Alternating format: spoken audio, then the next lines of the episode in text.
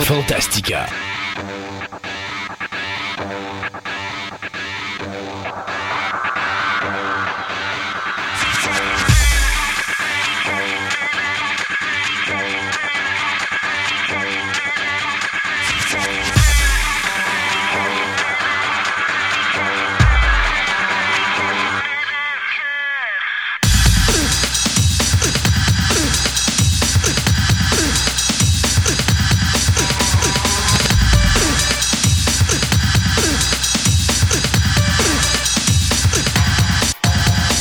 Bonjour tout le monde, bienvenue à cette autre édition de Fantastica. Passion, c'est le sujet du jour pour les trois prochaines heures en ma compagnie, Christophe Lassens, et la compagnie de... Sébastien Côté. Et donc, pendant trois heures, comme on vous dit, on va vous parler de choses excessivement intéressantes. Notamment, cette semaine, on termine notre entrevue avec notre euh, fabuleux lutteur, euh, M. Daniel Tremblay, euh, où est-ce qu'on va parler euh, de la lutte professionnelle indépendante au Québec. Donc, on a déjà parlé un petit peu des anecdotes avec euh, Razor Revolution. Et donc, Razor va nous euh, compléter tout ça. Il nous explique un petit peu comment ça marche la lutte au Québec, les différentes, euh, les différentes euh, fédérations qui existent et tout ça. On a aussi notre euh, M. Hébert qui va nous reparler d'anthropologie et science-fiction. Donc, c'est la première chronique où là, officiellement, on mélange les deux Ça, J'ai hâte de voir ce que ça va donner. Euh, tu vas nous parler de création web. Oui. Et pour finir, euh, on a Julien qui. euh, Puis ça, c'est hey, ça, c'est une première. Première de trois parties. On n'a jamais fait une chronique aussi longue. Première de trois parties sur l'univers de Gundam. Les Américains ont Star Wars. Les Japonais ont Gundam. Oui. Et quand on va embarquer là-dedans, vous allez comprendre. Euh, au début, avec Julien, parce qu'on l'avait déjà. on- C'est une chronique qu'on a retravaillée Ah oui, au complet. Parce qu'on l'avait refait, puis à l'époque, elle était en deux parties. Puis à un moment donné, on avait dit Julien, il y a trop de stock. Ça n'a pas de sens. Il faut segmenter ça plus facilement pour que les gens comprennent à la maison exactement l'amplitude de l'univers. Ça fait qu'on va le faire en trois segments. Sauf que là, on a l'émission cette semaine. où Vous avez notre première partie. Dans deux semaines, vous allez avoir la deuxième partie. Mais oups, on va avoir notre spécial d'Halloween dont je vous parle dans quelques instants qui va arriver dans l'autre émission Ouais. d'après. Alors, on va retourner avec Julien dans l'autre chronique par la suite, je veux dire, c'est-à-dire l'autre émission suivante pour compléter ce trio pack. Sauf que ce que ça fait, c'est qu'en parlant de l'émission d'Halloween, Julien va nous revenir aussi live pour nous parler de l'horreur dans l'animé japonais. Donc, vous êtes- les, anima- les gens qui aiment l'animé et le manga, vous allez être servis parce que pendant, pour les quatre prochaines émissions, vous allez avoir à vous en mettre plein le baba. Bon. Ça va tout être beurré, là. Fait que Ah, une petite regarde. serviette, puis euh, autour du cou pour être sûr que ça ça coule pas partout. Euh, on va revenir avec ce que je disais tantôt. Euh, L'émission spéciale d'Halloween. On vous en parle depuis déjà, euh, quoi, deux émissions faciles? Oh, deux, mais c'est pas trois, là. Alors, je vous confirme, une émission de 4 heures minimum, parce que je me connais, on va dépasser, c'est sûr. Euh, et c'est une émission dédiée non seulement à l'Halloween, mais la raison du 4 heures, c'est que également on célèbre le 20e anniversaire de Fantastica. On parle pas l'émission où on est là présentement, on parle de l'univers Fantastica en général. Donc, euh, d'où l'é- l'événement, parce qu'avant avant, Fantastica, c'était un événement de, de, de- science-fiction fantastique, dans un salon, des choses comme ça. On va vous expliquer toute son historique et vers où on s'en va. Et euh, vous allez voir, il y a toute une évolution. Donc, 20 ans déjà, rien pour me rajeunir, Non. euh, 20 ans déjà que le nom Fantastica existe euh, dans ma proximité. Et donc, non seulement on va avoir une émission dédiée à l'Halloween, parce que cette émission-là va être diffusée le 2 octobre, euh, mais en même temps, c'est pour moi un événement spécial parce que ça fait 20 ans que je fais partie de Fantastica De cet univers-là. de cet univers-là. Donc, je sais pas encore au moment où on se parle confirmé, mais c'est certain que je vais le faire là parce que je ne peux pas le faire ailleurs. Même si je voudrais, je peux pas. Fantastica a été créé à Fleur de Lys. Et donc, nous allons faire nos enregistrements ben, en direct de Fleur de Lys devant vous, les auditeurs. Donc, si vous voulez venir nous voir, entre chroniques, d'abord nous voir enregistrer nos choses, puis entre les chroniques, nous parler, échanger avec nous, apporter des suggestions, des choses comme ça. Vous êtes les bienvenus, vous venez nous voir. Soyez sages, par exemple. Et euh, on va pendant euh, minimum toute la journée. Fait qu'on va commencer à 10 h le matin jusqu'à environ 4 h, 4 h 30 dans l'après-midi. Il y a des bonnes chances, ouais. Euh, on va être là toute la journée. On va faire des enregistrements. Donc, moi, je calcule qu'à 3 heures, on devrait avoir fini l'enregistrement de l'émission de l'Halloween. Et à partir de 3 heures, euh, on va faire des deux ou trois chroniques additionnelles, euh, probablement avec Andréane, euh, qui a des petites chroniques qu'elle a à faire de son côté. Fait que vous allez voir comment on travaille avec nos chroniqueurs aussi en même temps, en dehors d'une émission spéciale. Donc, ça va être le fun. Et puis, ça va vous permettre aussi de rencontrer quelques auditeurs. Donc, je peux déjà vous confirmer, Andréane va être là, parce que ça nous prenait une archéologue pour nous parler de l'Halloween. Mhm. Fait qu'elle va nous faire un historique complet. Elle va avoir ses pelles, puis toutes son, son- ses, ses petites brosses, tout le kit pour nous euh, débroussailler la fête de l'Halloween, d'où ça vient, et ainsi de suite. On a Julien qui va être là pour nous parler de l'animé japonais. Donc ça également, l'horreur dans l'animé japonais, c'est confirmé. Euh, je peux vous confirmer aussi que on va parler Stephen King et les adaptations cinématographiques euh, touchant à l'horreur, bien œuvre. sûr, de ses œuvres. Euh, c'est sûr que Stephen King n'est pas juste un écrivain de livres d'horreur, mais mettons que 90% de ses, ses œuvres sont basées Ouais, là-dessus. Alors, on va toucher au bon et au mauvais. Euh, on va parler un petit peu de télévision. Mhm. Ça, on va garder ça pour la table. La, la chronique formerly known Non, as Table Ronde, parce que vous, les auditeurs, vous avez encore laissé tomber notre ami Sébastien. Il n'y a toujours pas de suggestions sur les ondes. Des grosses déprimes. Oui, de grosse déprime. Et euh, il y a plein, plein, plein, plein, plein d'autres belles surprises qui s'en viennent. Donc, euh, Ben, une chronique de science sur les vrais zombies. ben voilà, donc euh, les zombies vont être au rendez-vous. Euh, puis va la bande dessinée aussi. Comme, regardez, il y a du stock. C'est pour ça qu'à un moment donné, je regardais l'émission quand je la préparais, je me dis, j'aurais dû dire que c'était une émission de 3 heures, comme ça, j'aurais eu moins honte de dépasser puis de me rendre à 4 heures. Mais là, dire que j'ai 4 heures, puis que je risque fort de dépasser le 4 heures, j'ai un petit peu honte de moi, mais c'est vous, les auditeurs, qui êtes gagnants. En passant, la façon que l'émission va être mise sur Internet, pour pas que ça soit trop lourd pour vous, les auditeurs, on va la séparer en deux segments.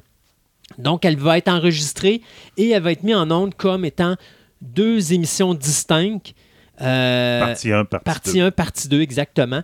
Et on va la monter exactement de la même façon au niveau de l'enregistrement, c'est-à-dire il va y avoir une intro, deux intros, euh, deux segments de nouvelles, euh, puis plusieurs chroniques et deux euh, form- chroniques formerly known as table ronde, entre guillemets. Donc, euh, bien les choses, on va vous dire exactement où ça se situe, mais je vous dis, il y a de fortes chances que ce soit à fleur de lys. Ben, il n'y a pas de fortes chances. C'est quasiment à 99,9% des chances que ça va être là, même s'il faut que j'aille m'enfermer dans un petit local, puis vous veniez me voir euh, dans un petit local pour nous voir enregistrer tout ça. Là. On va le faire pareil, mais c'est à fleur de lys. Je peux pas, euh, je peux pas passer à outre euh, cet endroit-là. Et on vous réservera après ça d'autres endroits, parce qu'il y a d'autres émissions spéciales qui vont s'en venir. Là, on va faire d'autres petits enregistrements comme ça, si tout va bien, puis si les gens apprécient ça. C'est sûr que ça va se refaire. euh, c'est certain, on a déjà, déjà, déjà, déjà plein, plein, plein d'idées. Sébastien, Oui. on la lance-tu, cette émission-là? Ah, il va falloir, hein? Go for it. Go.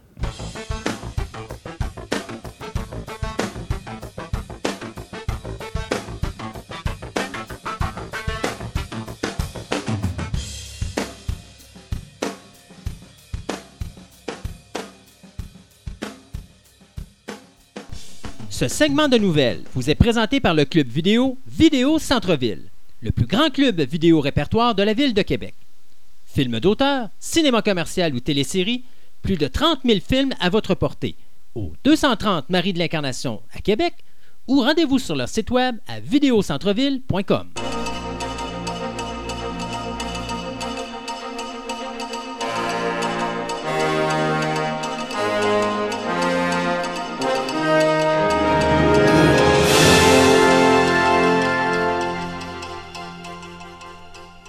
segment de nouvelles, et sais-tu quoi, Sébastien? Pas de décès cette semaine. Yes, parle-moi-en donc. Tout le monde a survécu à la dernière émission. Yes! Euh, donc, euh, ben, par exemple, euh, j'en connais un qui, dans mon livre, va peut-être pas survivre longtemps. Ah, je suis plus capable, Seb. Tu sais, on en parlait la semaine dernière avec Halloween. Moi, les gens qui prennent, qui se disent que l'investissement monétaire que j'ai fait sur une ligne de films et de séries télé, c'est plus valide parce que c'est leur version maintenant qui est la bonne. Je les aime pas, ces gens-là. Je ne les respecte pas, ces gens-là. Et là, j'ai James Cameron qui a décidé de faire la même niaiserie. j'ai senti d'autres mots vouloir sortir. Et je me retiens parce qu'il y a des enfants qui nous écoutent. Écoute, euh, Arnold Schwarzenegger revient. Linda Hamilton revient. Oui, moi j'avais vu cette nouvelle-là, puis ça, ça avait comme un peu brassé. Même monde me faisait, voyons, est donc bien vieille. Je dis, ben ouais, mais quand dans Schwarzenegger, ça fait X films qui revient tout le temps. Ben, pourquoi Schwarzenegger est dans les 60, pourquoi qu'elle, elle elle est dans les reviendrait pas? 50 que- ça, pourquoi qu'elle reviendrait pas, elle? Ouais, c'est parce que c'est une femme? là? Ah, regarde, je trouve ça. Oui, mais a. j'ai manqué ton autre bout de nouvelles après. Ben, ben, ouais. C'est parce que ce qui est drôle, c'est que ça a commencé comme ça. hein.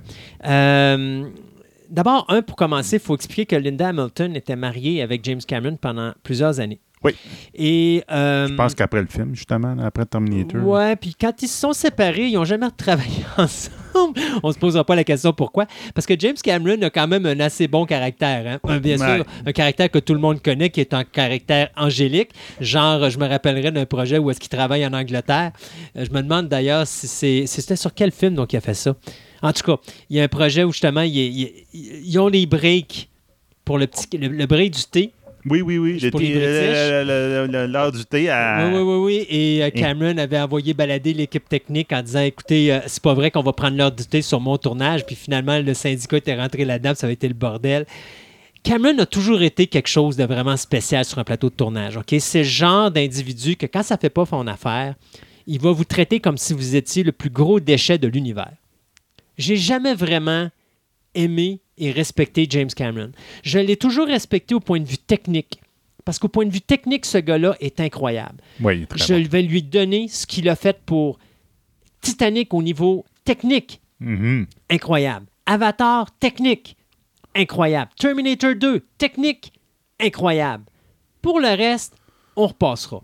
En tant qu'être humain, OK, So-so. Et moi, un gars qui, aux Oscars, se, tire avec son Oscar d'un brin- les airs en disant I am the king of the world, c'est parce que, OK, mais sais-tu quoi, t'es le king de juste une journée parce que t'es pas. Hein? Bon. Tu sais, t'en as vu des gens qui ont gagné des Oscars du meilleur réalisateur, du meilleur film, du meilleur. ci.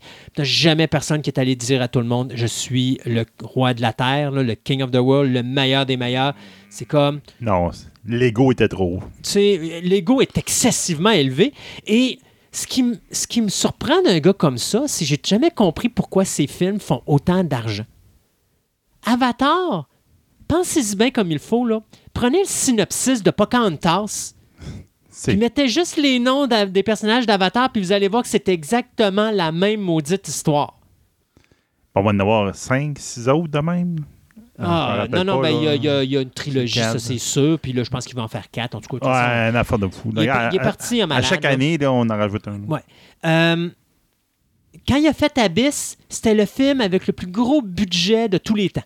Oui. Là, il y a quelqu'un qui a fait un film de plus, qui est plus cher que lui au niveau de la production. Qu'est-ce qu'il a fait? Il a sorti Terminator 2, qui était le plus gros budget de tous les temps. À chaque fois que quelqu'un arrive avec c'est le plus gros budget de tous les temps, là, il faut qu'il se dépêche de faire un film pour encore avoir le plus gros budget de tous les temps. Mais moi, ce qui m'épate, c'est que Batins, les gens vont voir ces films.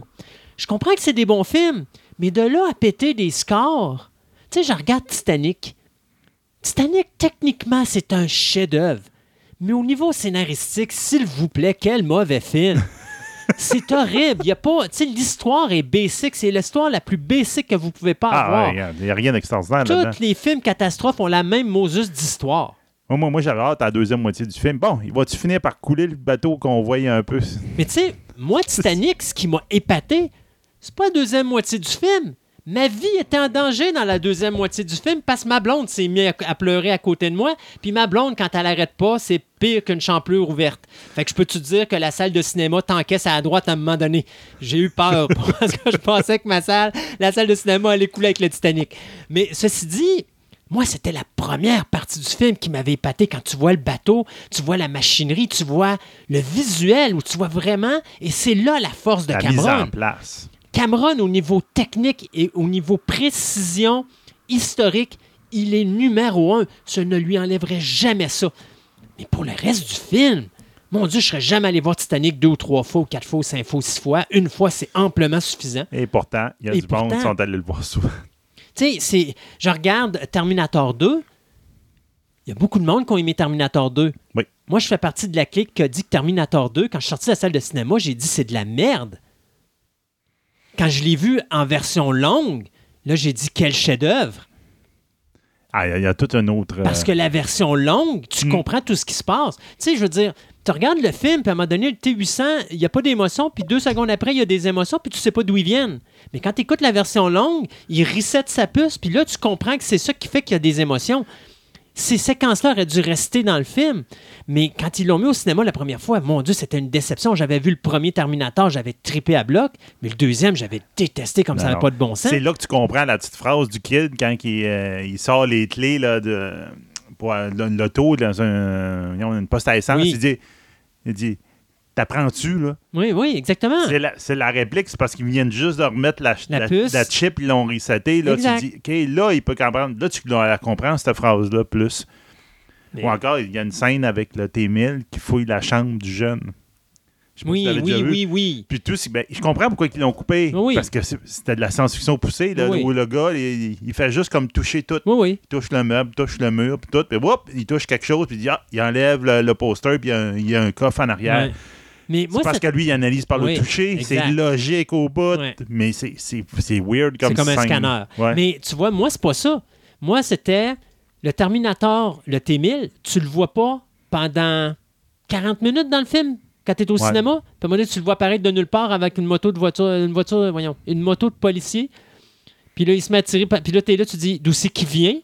Mais quand tu écoutes la version longue, tu comprends comment il y a eu la moto, puis après ça, tu comprends comment il y a eu le message pour savoir où sont John Connor puis le T-800. C'est ça. Et là, c'est logique qu'il soit au moment où est-ce que tu le vois par la suite. Mais quand tu écoutes le film au cinéma la première fois, désolé, elle n'est pas là, cette séquence-là. Parce que tu le vois arriver avec une moto de police, un casque de policier, puis tu te dis, d'où c'est qu'il atterrit, lui, là?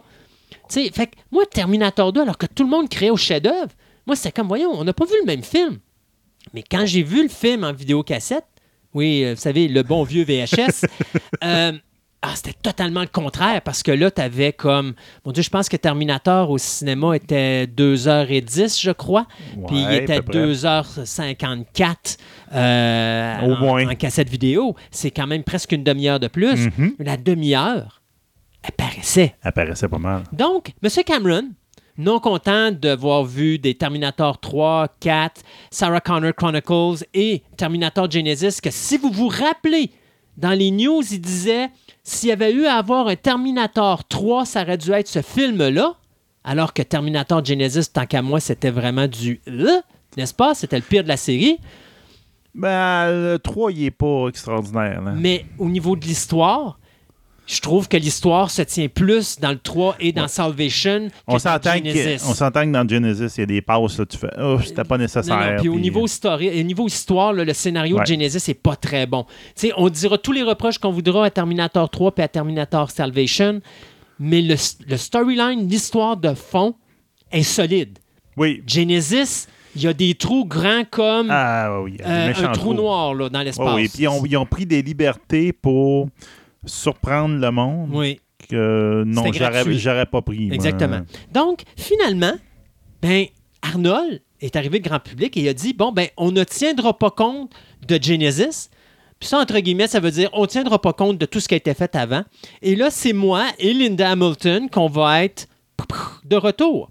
Bien sûr, Cameron, tout de suite, s'est empressé de dire oui et euh, Schwarzenegger et euh, Linda Hamilton vont donner à, une génération plus jeune euh, les reines pour continuer le reste de ma nouvelle trilogie.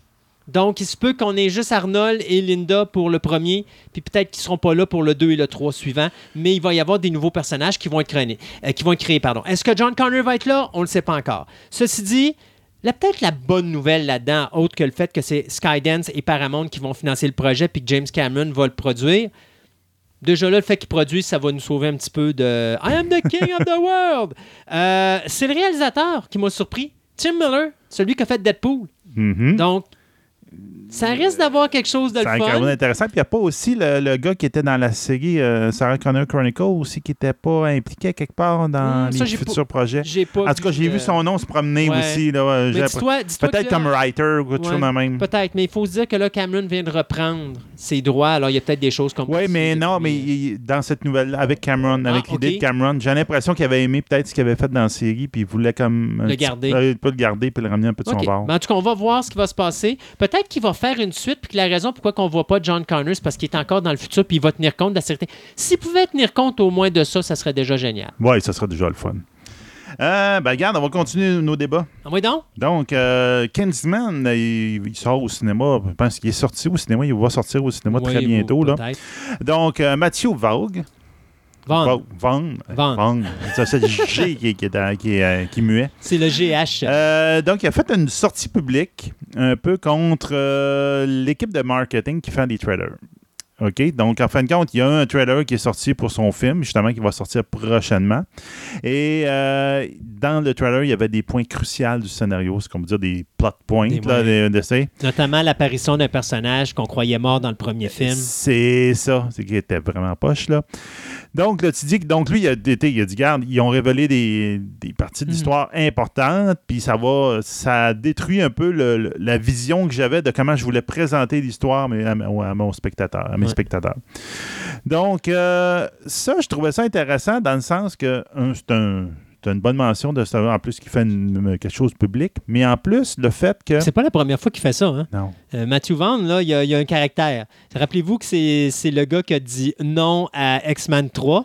Puis que quand- il voulait pas rien savoir de ça parce qu'il disait que le scénario c'était vraiment de la gadoue. Puis il toucherait pas à ça. Puis il avait fait. Star- C'est Stardust qu'il avait fait à ce moment-là, je Ah, crois? c'est possible. Et euh, finalement, on sait ce que ça a donné X3. Fait que, puis finalement, il est revenu avec First Class par la suite où il nous a sorti un petit délice de film. Ben oui, c'est ça. C'est là qu'il a fait. Hein, ils sont capables encore de faire quelque chose qui a de l'allure, tu sais.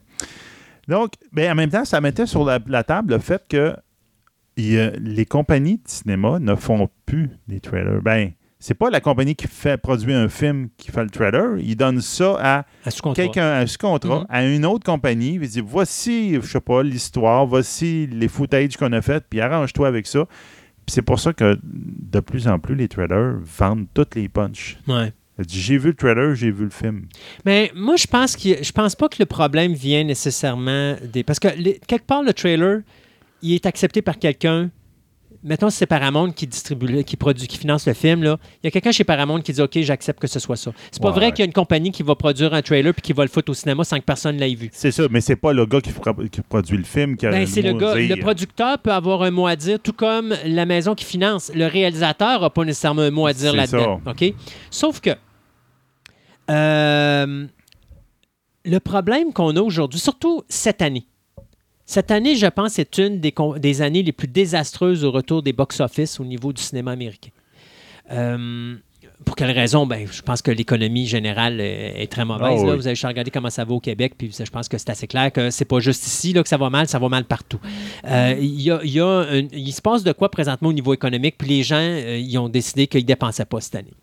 Ou bien ils vont garder tout ça pour Noël, puis on va avoir un wow! Ou bien c'est comme, ouais, bon, OK, là, on est dans le trou. Mais je pense que les gens aussi sont comme tannés d'Hollywood un petit peu. là. Ça commence à être un petit peu. euh, tu sais, les projets qui sortent, là, comme l'affaire de Cameron, puis tout ça, là, à un moment donné, les gens se font prendre pour des, des dadais. Là. À un moment donné, les gens, ils se disent, sais-tu quoi? On va rester à la maison, on va écouter ça sur notre grand écran géant, puis on va écouter la télévision où il y a de plus en plus de meilleurs produits que vous autres. Puis, euh, à un moment donné, quand vous, aurez, vous serez tanné de faire vos niaiseries, ben, vous nous rappellerez, puis nous présenterez des beaux produits. Alors, je pense que là, Hollywood est un petit peu en détresse. Et je pense qu'Hollywood fait tout pour essayer d'attirer du monde. Donc, de dévoiler des gros punch peuvent des fois dire Ah, ouais, il y a ça, il y a peut-être d'autres choses. Le problème, c'est qu'il n'y a pas d'autres choses. Non, c'est ça, c'est juste ça. Ouais. Puis, Ils ont euh, tout présenté. ils ont tout présenté. Mais ça, tu ne le sais pas tant et aussi longtemps que tu n'es pas là. C'est ça. Donc, euh, c'était un peu. en- En tout cas, j'espère que ça va brasser un peu, un peu la cage, là, mais euh, c'est effectivement l'industrie des trailers en ce moment, là, ils détruisent un peu une partie de, de la surprise des films. C'est pour ça que ben, du- de plus en plus de monde que je connais qui ne regarde jamais les trailers. Ouais, non. Ben, ben, moi, ça fait longtemps Je veux que pas en savoir, plus, je là. veux, je pas regarder le trailer, je veux rien savoir du trailer. Il dit, Ouais, parlez-moi-en pas, puis essaie Ouais. de se garder dans un monde vierge jusqu'au film. Oui, exactement. Hey, euh, moi, je vais te parler pour les abat- ben, pour ceux qui aiment Riverdale. Riverdale, c'est une série faite par le CW Network, Ouais. qui est un petit peu l'adaptation du comic euh, Archie. Archie. Ouais. Euh, eh bien là, on va avoir Sabrina Ben oui. qui va sortir à la télévision. Puis en réalité, il y a deux nouvelles avec ça, mais euh, Sabrina, va- euh, on a décidé de faire ça. Sabrina va être basée bien sûr sur les Chilling Adventures of Sabrina. Mhm. Donc, ça va être vraiment la sorcière et l'univers des sorcières. Donc, ça va être quelque chose d'un petit peu plus dark, un peu plus magique, un petit peu comme à la Riverdale, qui est un genre de rip-off à Twin Peaks, où est-ce que là, il arrive un crime, puis là, ben, les gens à Riverdale, il faut qu'ils trouvent le meurtrier, papier, blablabla. J'ai pas écouté la première saison, fait que je sais pas ce que ça donne. Moi non plus. Mais je sais pas, moi, c'est le ton de la série versus le ton de la bande dessinée que je connais à peine. Là. On s'entend, je n'en connais un peu de- par la bande. Je sais pas pourquoi, là. J'arrive pas à faire le lien entre les deux, non, dans- entre les deux tons des deux de la série Moi, je te dirais c'est plus dans le style du nouveau comic qu'ils font présentement. Ils ont Ah, vraiment euh, ils ont rendu ça un peu plus adulte que ce qu'on écoutait quand, ou ce qu'on lisait plutôt quand on était plus jeune, où là, c'était vraiment des petites jokes euh, plates là, à la Spirou, puis à la... Tu sais, c'était vraiment euh, la, la- la joke, un petit peu comme tu avais Albert le Viking, Ouais. ou des choses comme ça. Tu sais, avais tes stripes, qu'on appelle, je me rappelle pas en français comment on appelle, on appelle ça, mais les stripes dans le journal, là, les, les petites lignes où est-ce que Ouais, tu ouais, ouais. as 3-4 cases de dessin, mais tu à la fin de ta quatrième case, tu as le punch de blague où est-ce que tu es supposé faire Ah ah ah, c'était drôle. Euh, bon, ben, dans Archie, c'était ça, sauf qu'au lieu d'être dans une ligne, ben, c'était une histoire de 3-4 pages. Là, ils ont modernisé un petit peu. Ils sont rendus avec un style un peu plus adulte. D'ailleurs, on a eu, euh, dans le comic, tu as eu Afterlife with Archie, qui est un genre de style Archie dans le monde des zombies. Euh, Ah, ils ont tout fait, les super-héros, tout, ouais, tout, euh, tout, tout. Là, tu as Jughead qui s'en va dans le monde des loups-garous. Euh, tu as bien sûr Sabrina avec The, Chilling Adventure Sabrina, où là, c'est un peu plus sombre, un peu plus dark avec la magie, les choses comme ça. Donc, c'est un petit peu ce ton-là qu'on va utiliser dans la nouvelle série de Sabrina, qui, euh, bien sûr, va être comme une série à côté de Riverdale. Atte- Il va y avoir d'autres séries qui vont s'en venir. Il faut s'attendre à Jughead, va sortir à un moment donné. Betty et Veronica, c'est sûr qu'ils vont faire de quoi probablement juste sur ces deux héroïnes-là. Euh, ils ont quelque chose de le fun, CW, s'ils traitent bien si comme je du monde. me rappelle bien, Sabrina même va rentrer dans Riverdale cette saison-ci. Ah, mais ça, c'est fort probable pour amener la série C'est qui. carrément, Ouais. ils vont rentrer le personnage dans Riverdale, puis après ça, ils vont faire la, la série spin-off va partir de là ou la saison Mm. d'après. Mais le pilote va tuer déjà. La série débuterait dans, 18 dans la saison 2018-2019. Donc, pas la saison-ci, mais la saison de l'année prochaine. C'est ça. Puis le pilote, lui, va être réalisé par Lee Tolan Krager. Euh, ceci dit, l'autre nouvelle que j'avais en rapport avec ça, c'est quelque chose qui s'est passé euh, dans la semaine du 21, 22, 23 euh, septembre. Il y a eu un accident où un des acteurs principaux de la série Riverdale s'est endormi au volant de sa voiture, puis il y a eu un assez, euh, assez grave accident, mais il s'en est sorti indemne, pas trop de blessures, quoi que ce soit. Et là, il est arrivé un, un- un mo- un mouvement euh, au niveau des syndicats et des ci et de ça. Rappelez-vous, il y, a, il y a quelques émissions, on parlait d'un décès sur le plateau de tournage de Walking Dead. Walking Dead. Après ça, on a eu la- le décès sur le plateau de tournage de Deadpool, 2 Deadpool, avec ouais. la cascadeuse qui est morte. Et là, on a un acteur qui, après s'être tapé une journée de travail de 14h30, a décidé de retourner chez eux en voiture, puis s'est endormi au volant. Alors, bien sûr, là, ben, ce qu'on dit, c'est tout de suite, on a attaqué euh, la compagnie de production en disant écoutez, euh, vous auriez dû lui fournir un taxi, fournir ci, fournir ça, l'amener dans une chambre d'hôtel, puis qu'il se repose, tatati, tatata. Euh, donc, tout de suite, on a attaqué la compagnie de production qui, elle, se défend en disant écoutez, on en a plusieurs shows à télévision, là. c'est pas le seul qu'on a. Euh, donc, dans nos contrats, il est bien spécifié que quand que vous êtes, vous avez des grosses journées, si vous êtes fatigué, vous devez le dire à des personnes ressources qui, eux, vont s'occuper de vous trouver une chambre ou un véhicule ou des choses comme ça. On va vous appeler un taxi, quelque chose du genre. Donc, c'est à la. À l'acteur de faire le premier pas. Exactement. C'est accessible à l'acteur. Euh, là, ce qu'ils ont dit, c'est l'acteur, la première journée, il a fait une journée de 7,5 heures de travail. Mais la deuxième journée, il a fait une journée de 2,5 heures de travail avant de se taper sa journée de 14,5 heures. Fait qu'ils disent, nous, dans le délai, c'est sûr et certain que si on calcule la moyenne, il n'a pas dépassé sa moyenne. Mais les accès, l'accès au taxi, à l'hôtel, ou ça, tout est accessible. Il y avait juste à le demander. Il ne l'a pas fait. C'est sûr que, tu sais, quand on fait une série télé, c'est pas comme un film. Un film, tu t'envoies une place, tu as ta tente roulotte, tu peux aller te coucher dedans, puis tu décides de passer la nuit sur le plateau de tournage, tu peux la passer là, tu as ta roulotte pour ça. Dans les séries télé, des fois, c'est pas évident, parce que tu t'envoies d'un bâtiment à l'autre, des fois, ils tournent sur place, donc tu n'as pas nécessairement une chambre d'hôtel ou la place pour mettre une roulotte, donc il faut vraiment qu'ils prennent le temps d'aller avec un taxi puis de s'en aller à la place qui est là. Ceci dit, on va voir vers où ça s'en va, mais encore une fois, euh, depuis quoi, deux mois, là, euh, ça brasse sur le plateau de tournage. J'ai comme l'impression qu'il y a une réforme qui se prépare là, à ce niveau-là pour protéger le plus possible le monde parce que trois accidents en, si En- peu de ouais, temps. là, quelques mois, là, ouais, dont deux décès. Il y aurait pu en avoir un troisième là. Puis même deux, parce que ça, c'était un des acteurs principaux, mais il était supposé embarquer avec une des actrices principales qui devait se trouver avec lui. Mais elle, elle a décidé de prendre un taxi et de s'en aller ailleurs pour se coucher parce qu'elle était fatiguée. Mais elle aurait été probablement passagère, puis peut-être qu'elle, ça aurait été plus grave. Fait que, encore là, c'est un accident qui est fâcheux, mais que d'un côté, va peut-être amener du bon pour essayer de brasser un petit peu la cage à bien du monde à Hollywood là, pour faire attention justement à ce genre de choses-là. Euh, Jenkins, euh, la directrice de Wonder Woman 2, vient de, se- de se Ah, plein les prévaloir d'une méchante augmentation.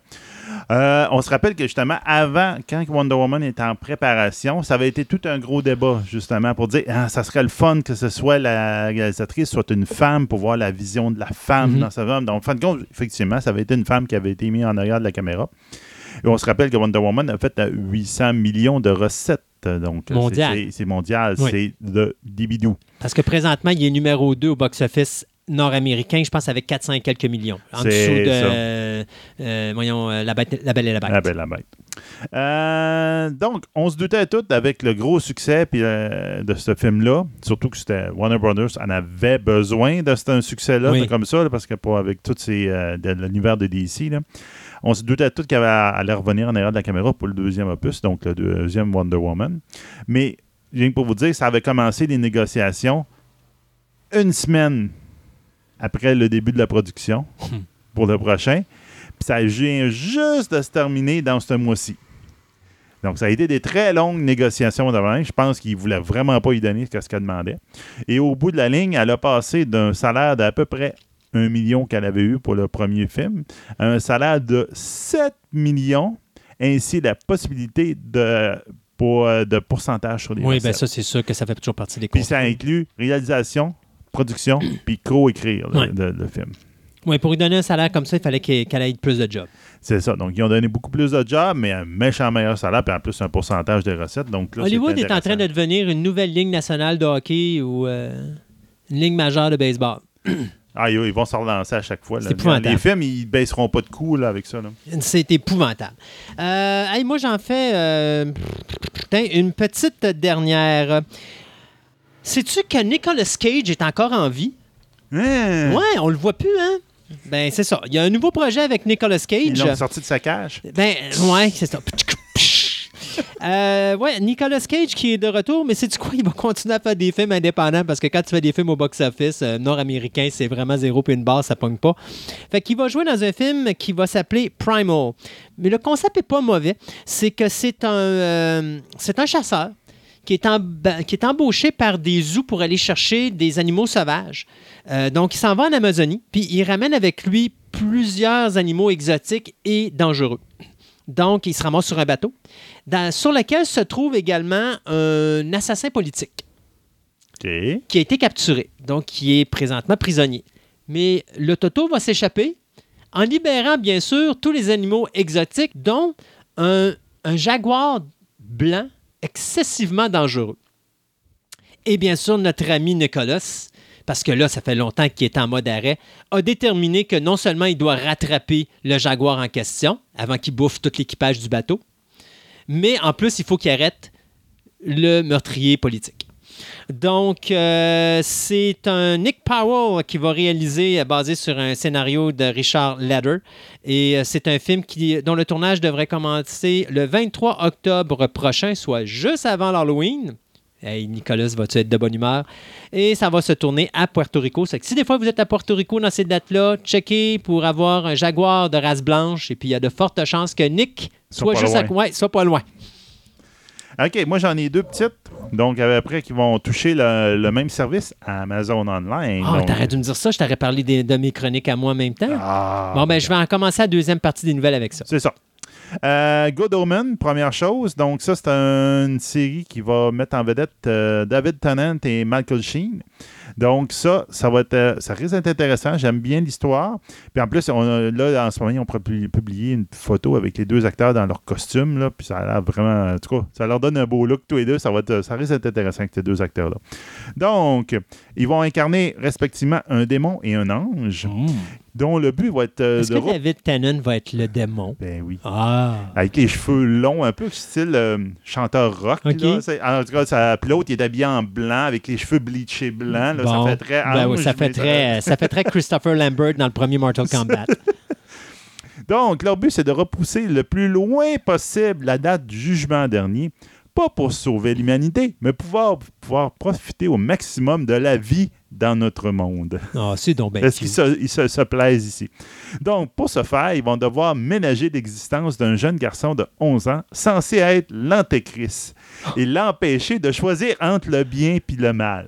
Mais si c'est l'antéchrist, il n'y a pas à choisir. Ben c'est ça, mais il veut, c'est ça, il dit, lui, il a le potentiel d'être l'antéchrist, il Ah, peut aller ok. autant du mal, mais ils veulent pas qu'il aille au mal, mais ils veulent pas qu'il aille au bien, ils Ouais, veulent ok. pas qu'il prenne position. faut Ok. que tu restes au centre. Au centre. Plus tu vas rester au centre, plus qu'on va pouvoir profiter de notre vie ici. N'importe quoi. Donc, il aime ça, le, il aime ça le, le bar et tout et tout. Donc, en tout cas, ça risque d'être intéressant avec les deux acteurs-là. Euh, L'autre chose qu'on a eu droit cette semaine, c'est euh, le premier teaser de la série de Jack Ryan que Amazon va pouvoir va produire. Donc, euh, dans cette bande-annonce-là, ce teaser-là, ça ressemble justement à notre ami Nicolas Cage, parce que c'est pour ça que j'ai sauté un peu cette nouvelle-là. Euh, parce que la bande-annonce ressemble un petit peu à la bande-annonce de Lord of War, Ah qu'il oui, avait euh, faite en 2006. oui, oui, oui, oui, oui. Ça, c'est le film où est-ce que c'est un vendeur d'a- d'armes. D'armes, c'est ça. Oui. Ben, Dans le, le trailer de ce film-là, on voyait comme la fabrication de la balle jusqu'à l'utilisation dans les, dans les guerres, etc. Mais là, on voit comme euh, euh, la petite fille qui a, qui a un billet, qui le réserve pour acheter des bonbons, puis ça s'en va jusqu'à un cartel de drogue dans des zones de guerre. OK.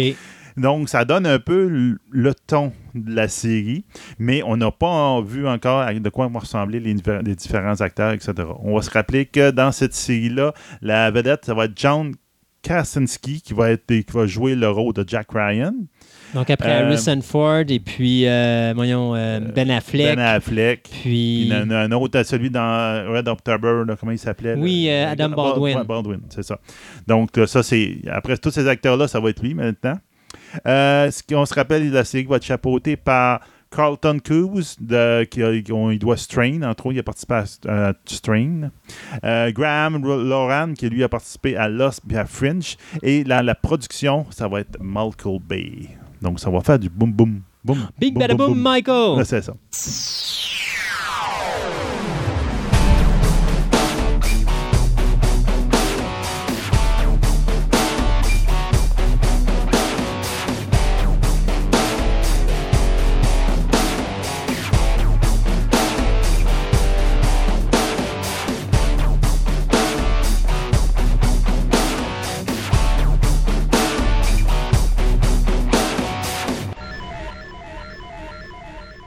Durant notre dernière émission, j'ai eu la chance de, de m'entretenir avec un lutteur professionnel indépendant du Québec, M. Daniel Tremblay.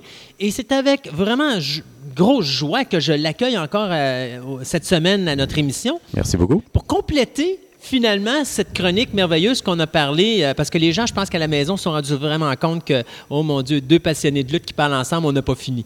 Euh, on a parlé un petit peu des débuts.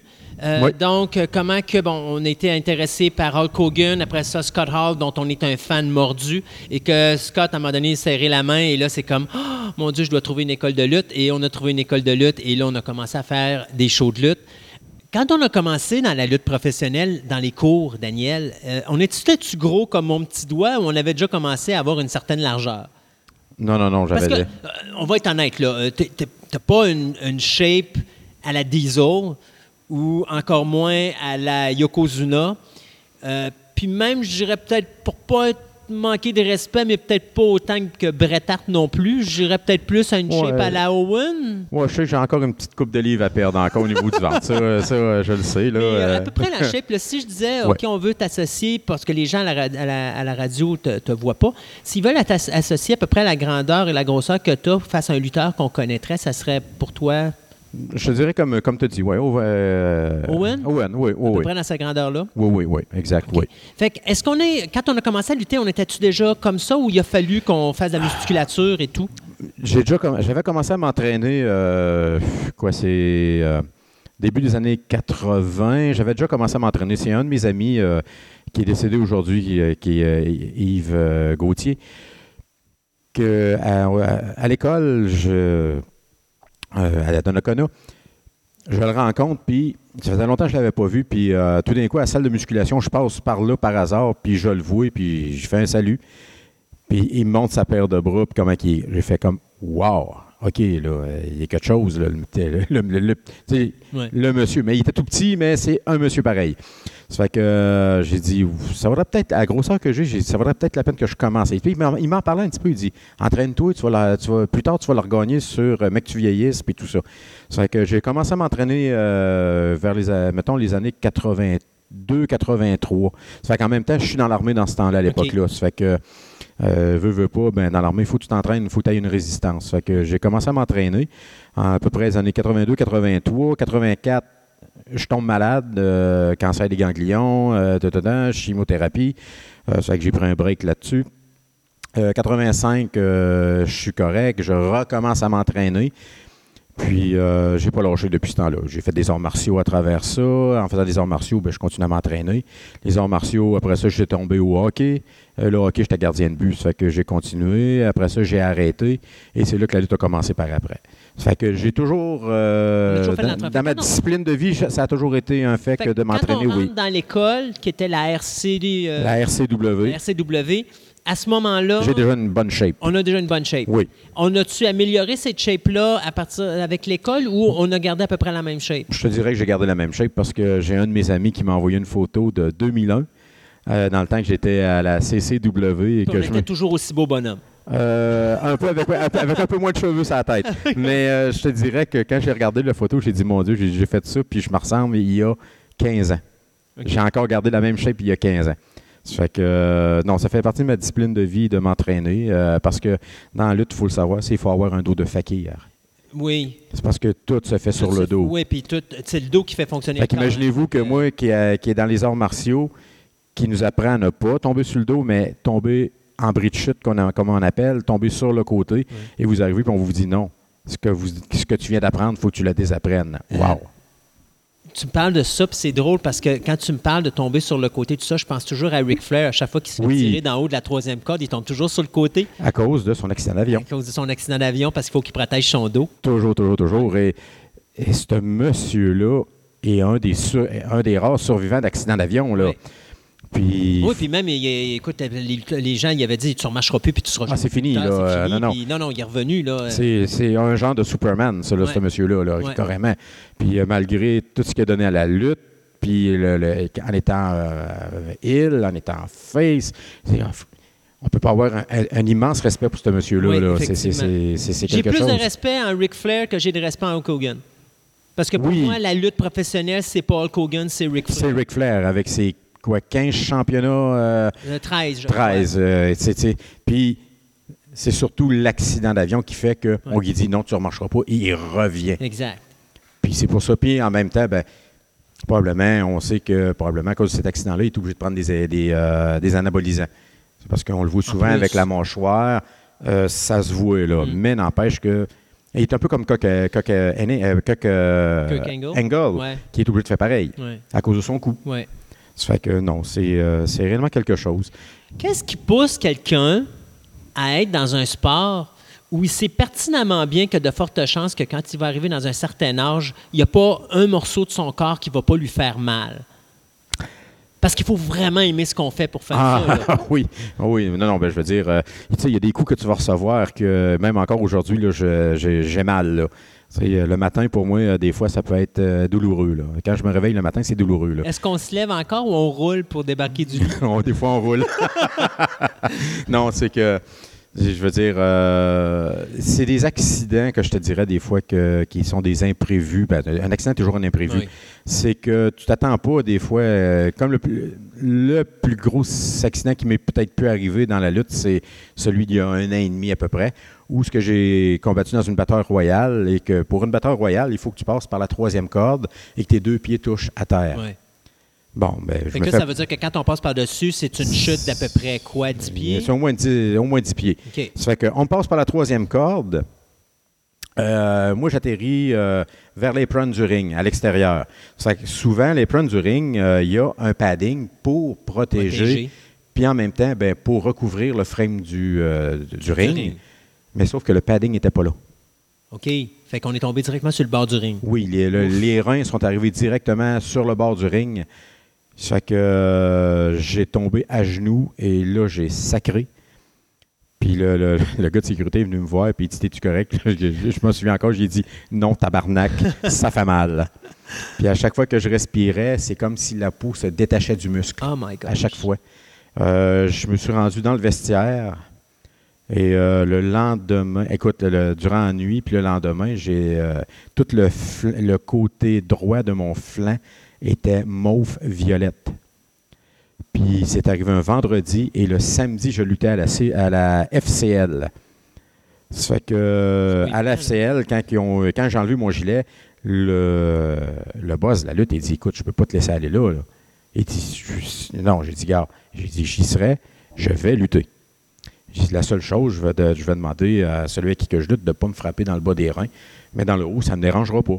Dans, ça fait que, on s'est arrangé comme ça. Ça fait que je peux te dire que le premier bump a été Douloureux. très douloureux. Et après ça. Après ça, on- l'adrénaline embarque, puis on continue, puis on. Mais, mais Le- la, la réaction des Ouais. spectateurs quand ils ont vu quand j'ai enlevé mon ma petite veste, c'était mon Dieu, qu'est-ce qui est arrivé? Mais la- le corps, as-tu cette tendance-là à s'habituer? Mettons un exemple, tu Oui. t'as mal, puis là, tu fais l'exercice, puis ton corps revient, puis ta douleur s'en va.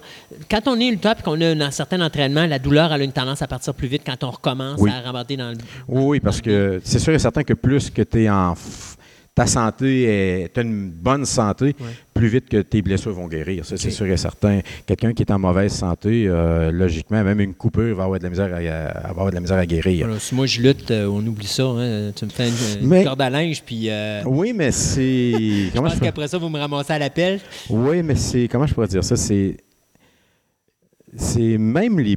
Je te dirais que les plus petits sont les pires. Ils sont les plus toughs. Ça, pas que les plus toughs. Ils veulent montrer ce qu'ils sont capables de faire. Ouais. Et on dirait que Ils ont quelque le- chose à se prouver. Oui, ils ont quelque chose à prouver, exactement. Les gros ont pas. ont- tu sais, les, les plus gros lutteurs, plus costauds, n'ont pas grand-chose à prouver. On voit qu'ils sont forts, ça, tu sais, puis qu'ils sont capables d'encaisser, mais les plus petits, pour le spectateur, il faut qu'il en montre plus, parce qu'il faut qu'il montre au spectateur que lui n'est pas capable de faire ce que lui va faire. Dans la lutte, c'est ça. C'est sûr que si tu arrives avec un petit gars euh, qui, qui a à peu près 16 ans, qui, qui- qui- qui paye 150 livres, lui, quand il rentre dans le ring de lutte, il faut qu'il montre qu'est-ce qu'il va faire ou ce qu'il va subir. La personne qui est en bas ne sera pas capable de le subir ou de le faire. Hmm. C'est ça, la lutte aussi. Là.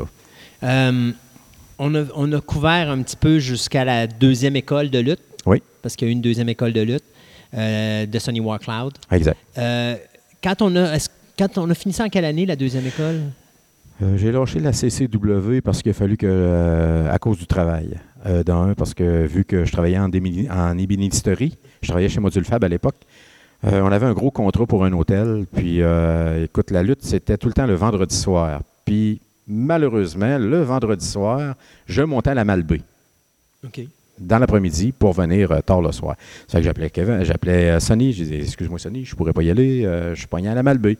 Fait que euh, quand ça fait 4-5 fois que, que tu sais ça, ben là, je dis écoute, euh, je dis Sonny, désolé, c'est parce que c'est le travail, je comprends, mais il dit si tu veux arrêter, il n'y a pas de problème. Il dit euh, tu peux revenir plus tard, euh, tu sais, tu seras toujours le bienvenu.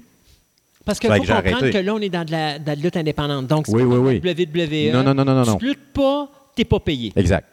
Fait que euh, si tu te pointes pas, à un moment donné aussi, tu as le promoteur qui, lui, annonce des matchs, il veut avoir quand même... euh, Ben, c'est parce que si ton nom est sur l'affiche, ouais, c'est le monde s'attend à te voir. c'est ça. Fait que euh, c'est sûr et certain.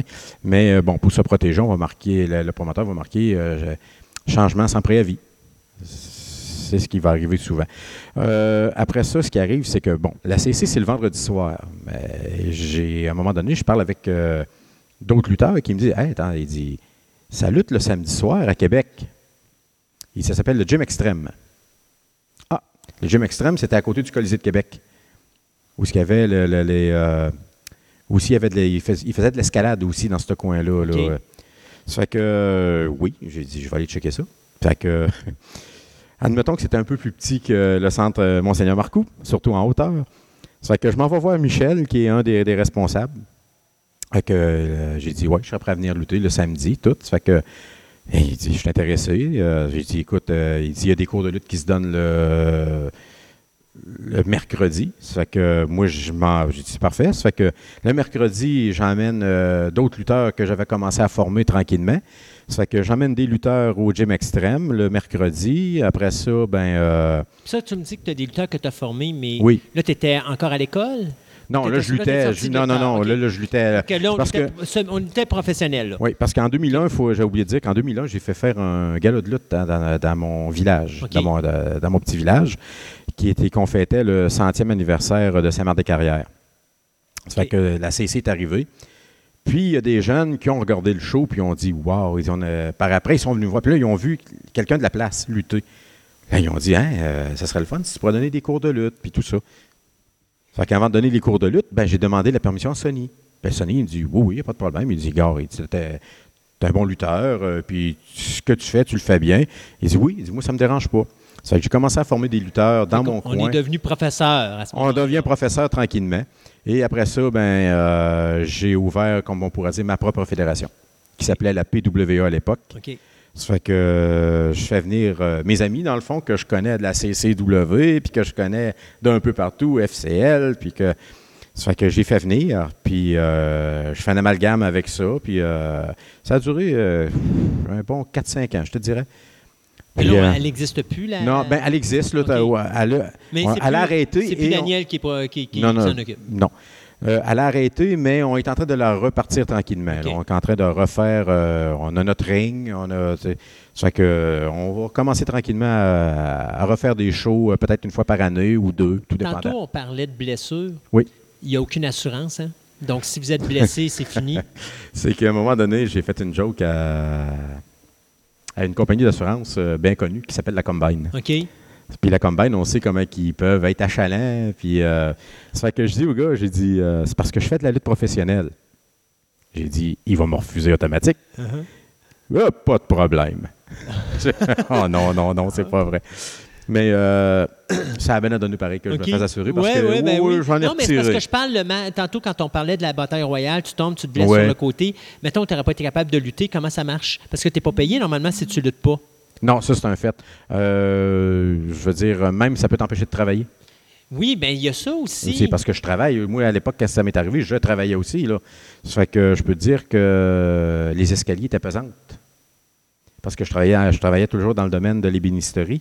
Puis, euh, j'étais livreur euh, pour Boiserie Signée, qui, qui font des, des, qui font des, des escaliers. Mhm. Fait que quand mon boss me vu avec ce bleu-là, il a dit Par où t'es passé? Fait que là, j'y explique. Ça fait que je peux te dire que lever des charges de 100 livres et, euh, et quelques, c'était pénible. là. Fait que là, qu'est-ce qui se passe dans une affaire comme ça? Parce que là, tu peux pas travailler. Ben, Puis là, tu peux pas faire. Fait que là, tu perds de l'argent, tu perds des revenus. Non, C'est-tu là que l'assurance rentre en ligne de oui, c'est ça, exact. Euh, moi, ce que je travaillais, j'avais déjà une assurance collective qu'on appelle. Ça fait que. Mais là, c'est pas un accident de travail. Non, Fait que- mais je suis assuré pareil. Ah, OK, c'est bon. Oui, oui, l'assurance collective va nous protéger pareil des accidents de sportifs qui vont nous arriver. Euh, J'aurais pu marcher sur le trottoir, me fouler la cheville, j'aurais été payé pareil. Ah, ben, au moins, il y a ça non, qui. il y a ça. Mais c'est pas toutes les compagnies qui l'offrent non plus. c'est pas tous les lutteurs qui ont ça. Non plus. Hmm. C'est sûr et certain. OK. Ça fait que euh, oui, quand on lutte, on fait attention à ne pas se blesser, mais euh, à un moment donné, peut-être ça risque de nous arriver, comme ça peut-être ça t'arrivera jamais non plus. Non, mais il Hmm. faut toujours opter avec l'optique que ça va arriver à un moment donné parce que c'est un, c'est un travail à haut risque. Oui. Puis, euh, honnêtement, euh, dans la, la Fédération de lutte indépendante à au- du Québec, euh, dans les fédérations, parce Oui, les va- fédérations, on va ben oui. rapidement en parler tantôt, c'est- tu ne peux pas gagner ta vie avec ça Non, impossible, impossible. parce que ça ne lutte pas à tous les jours. Ben, tu peux lutter pas toutes les semaines, puis de toute façon, tu es payé selon où ce que tu es dans la carte, puis en même temps, euh, avec la foule. Je- si euh, la foule euh, t'attire seulement que 25 personnes, attends-toi pas à recevoir un gros cachet. Là, Non, la fédération, faut qu'elle vive. Souvent, elle va te dire ben, j'ai pas d'argent pour te payer. Puis souvent, il y en a qui vont y aller. mettons, comme tu commences le combat, tu fais un dark match qu'on appelle. Le dark match, c'est un, un pré-combat avant le galop de lutte en tant que tel. Bien, souvent, le, le- le dark match, la personne n'est pas payée. C'est parce qu'il faut qu'elle prouve qu'elle est capable de lutter. C'est comme une formation. C'est ça, exa- oui. C'est un, c'est un genre de formation. C'est comme si on dirait, bon, ben, avant de tomber dans les réguliers, il faut que tu fasses tes preuves. Ça fait que dans ce temps-là, c'est ce qu'on appelle de faire un dark match. C'est que tu vas faire un match. Le monde arrive dans la foule. Tu sais, la foule arrive, elle, elle commence à s'asseoir, mais le combat a déjà commencé. Mais c'est un peu comme les, les, les pré- les pré-shows, quand tu vas voir un show de musique, toujours un petit groupe indépendant du secteur qui fait un de- Exactement, exactement, oui. Euh, comment ça marche au Québec pour un lutteur? Euh, on ne parlera pas d'école parce que euh, tu- on parlait tantôt avant l'émission, je te disais, es-tu capable de me mettre en contact avec une école? Parce que j'aimerais ça parler à quelqu'un Ouais. qui a une école de lutte pour voir comment ça marche. Puis Ouais. ça, je veux plus porter ça avec l'école. Qu'est-ce que Mhm. les gens doivent, euh, tu sais, s'ils veulent devenir lutteur, à quoi qu'ils doivent penser, tout et tout. Mais comment ça marche, les fédérations? Tantôt, on se parlait, puis je pense que de la façon dont tu m'en parlais, j'avais l'impression de revivre la bonne vieille NWA des années 80, c'est-à-dire que tu as plein de petits territoires, puis chaque lutteur lutte dans chacun des territoires, puis il faut qu'il demande une autorisation à tel territoire pour aller lutter dans l'autre territoire, et ainsi de suite. C'est-tu comme ça que ça marche au Québec? Ne- non, pas, pas nécessairement. Je te dirais que, mettons, bon, euh, moi, je lutte avec la FCL. Je suis un régulier à la FCL, à, à la, Fédération, canadienne de lutte, d'un Régent Desaunier, qui a déjà été un ancien lutteur, euh, qui a connu euh, Sonny Walcloud et toute, toute, toute Ville de Fiche-Poisson et Ah oui, tout, tout ce monde-là.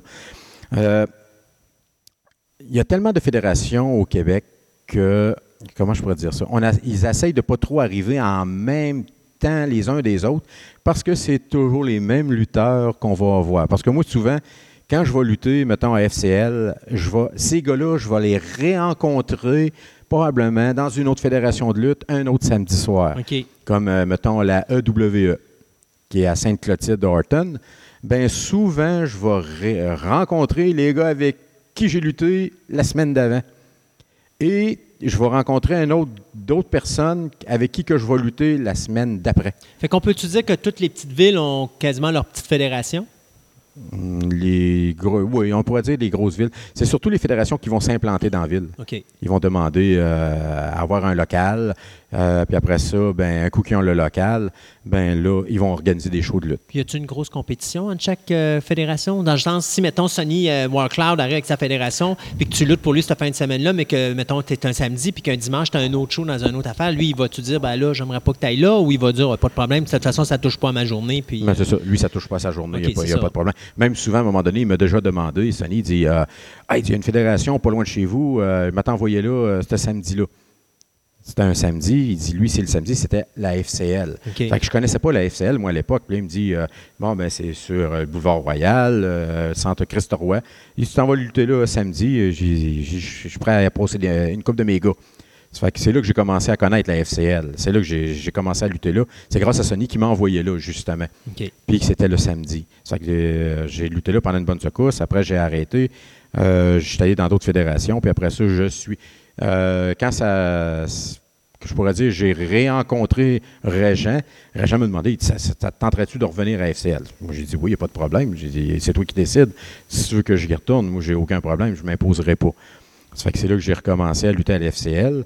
Puis en même temps, ben, à l'époque, ben, je luttais pour d'autres fédérations qui a déjà été la NBW. Euh, j'ai lutté pour la FLSH. euh, la F. Attends c'est, en tout cas, je le nom va revenir. Mais la plus grosse, c'était celle avec French Martin, Qui- qui était la. qui est à Windsor.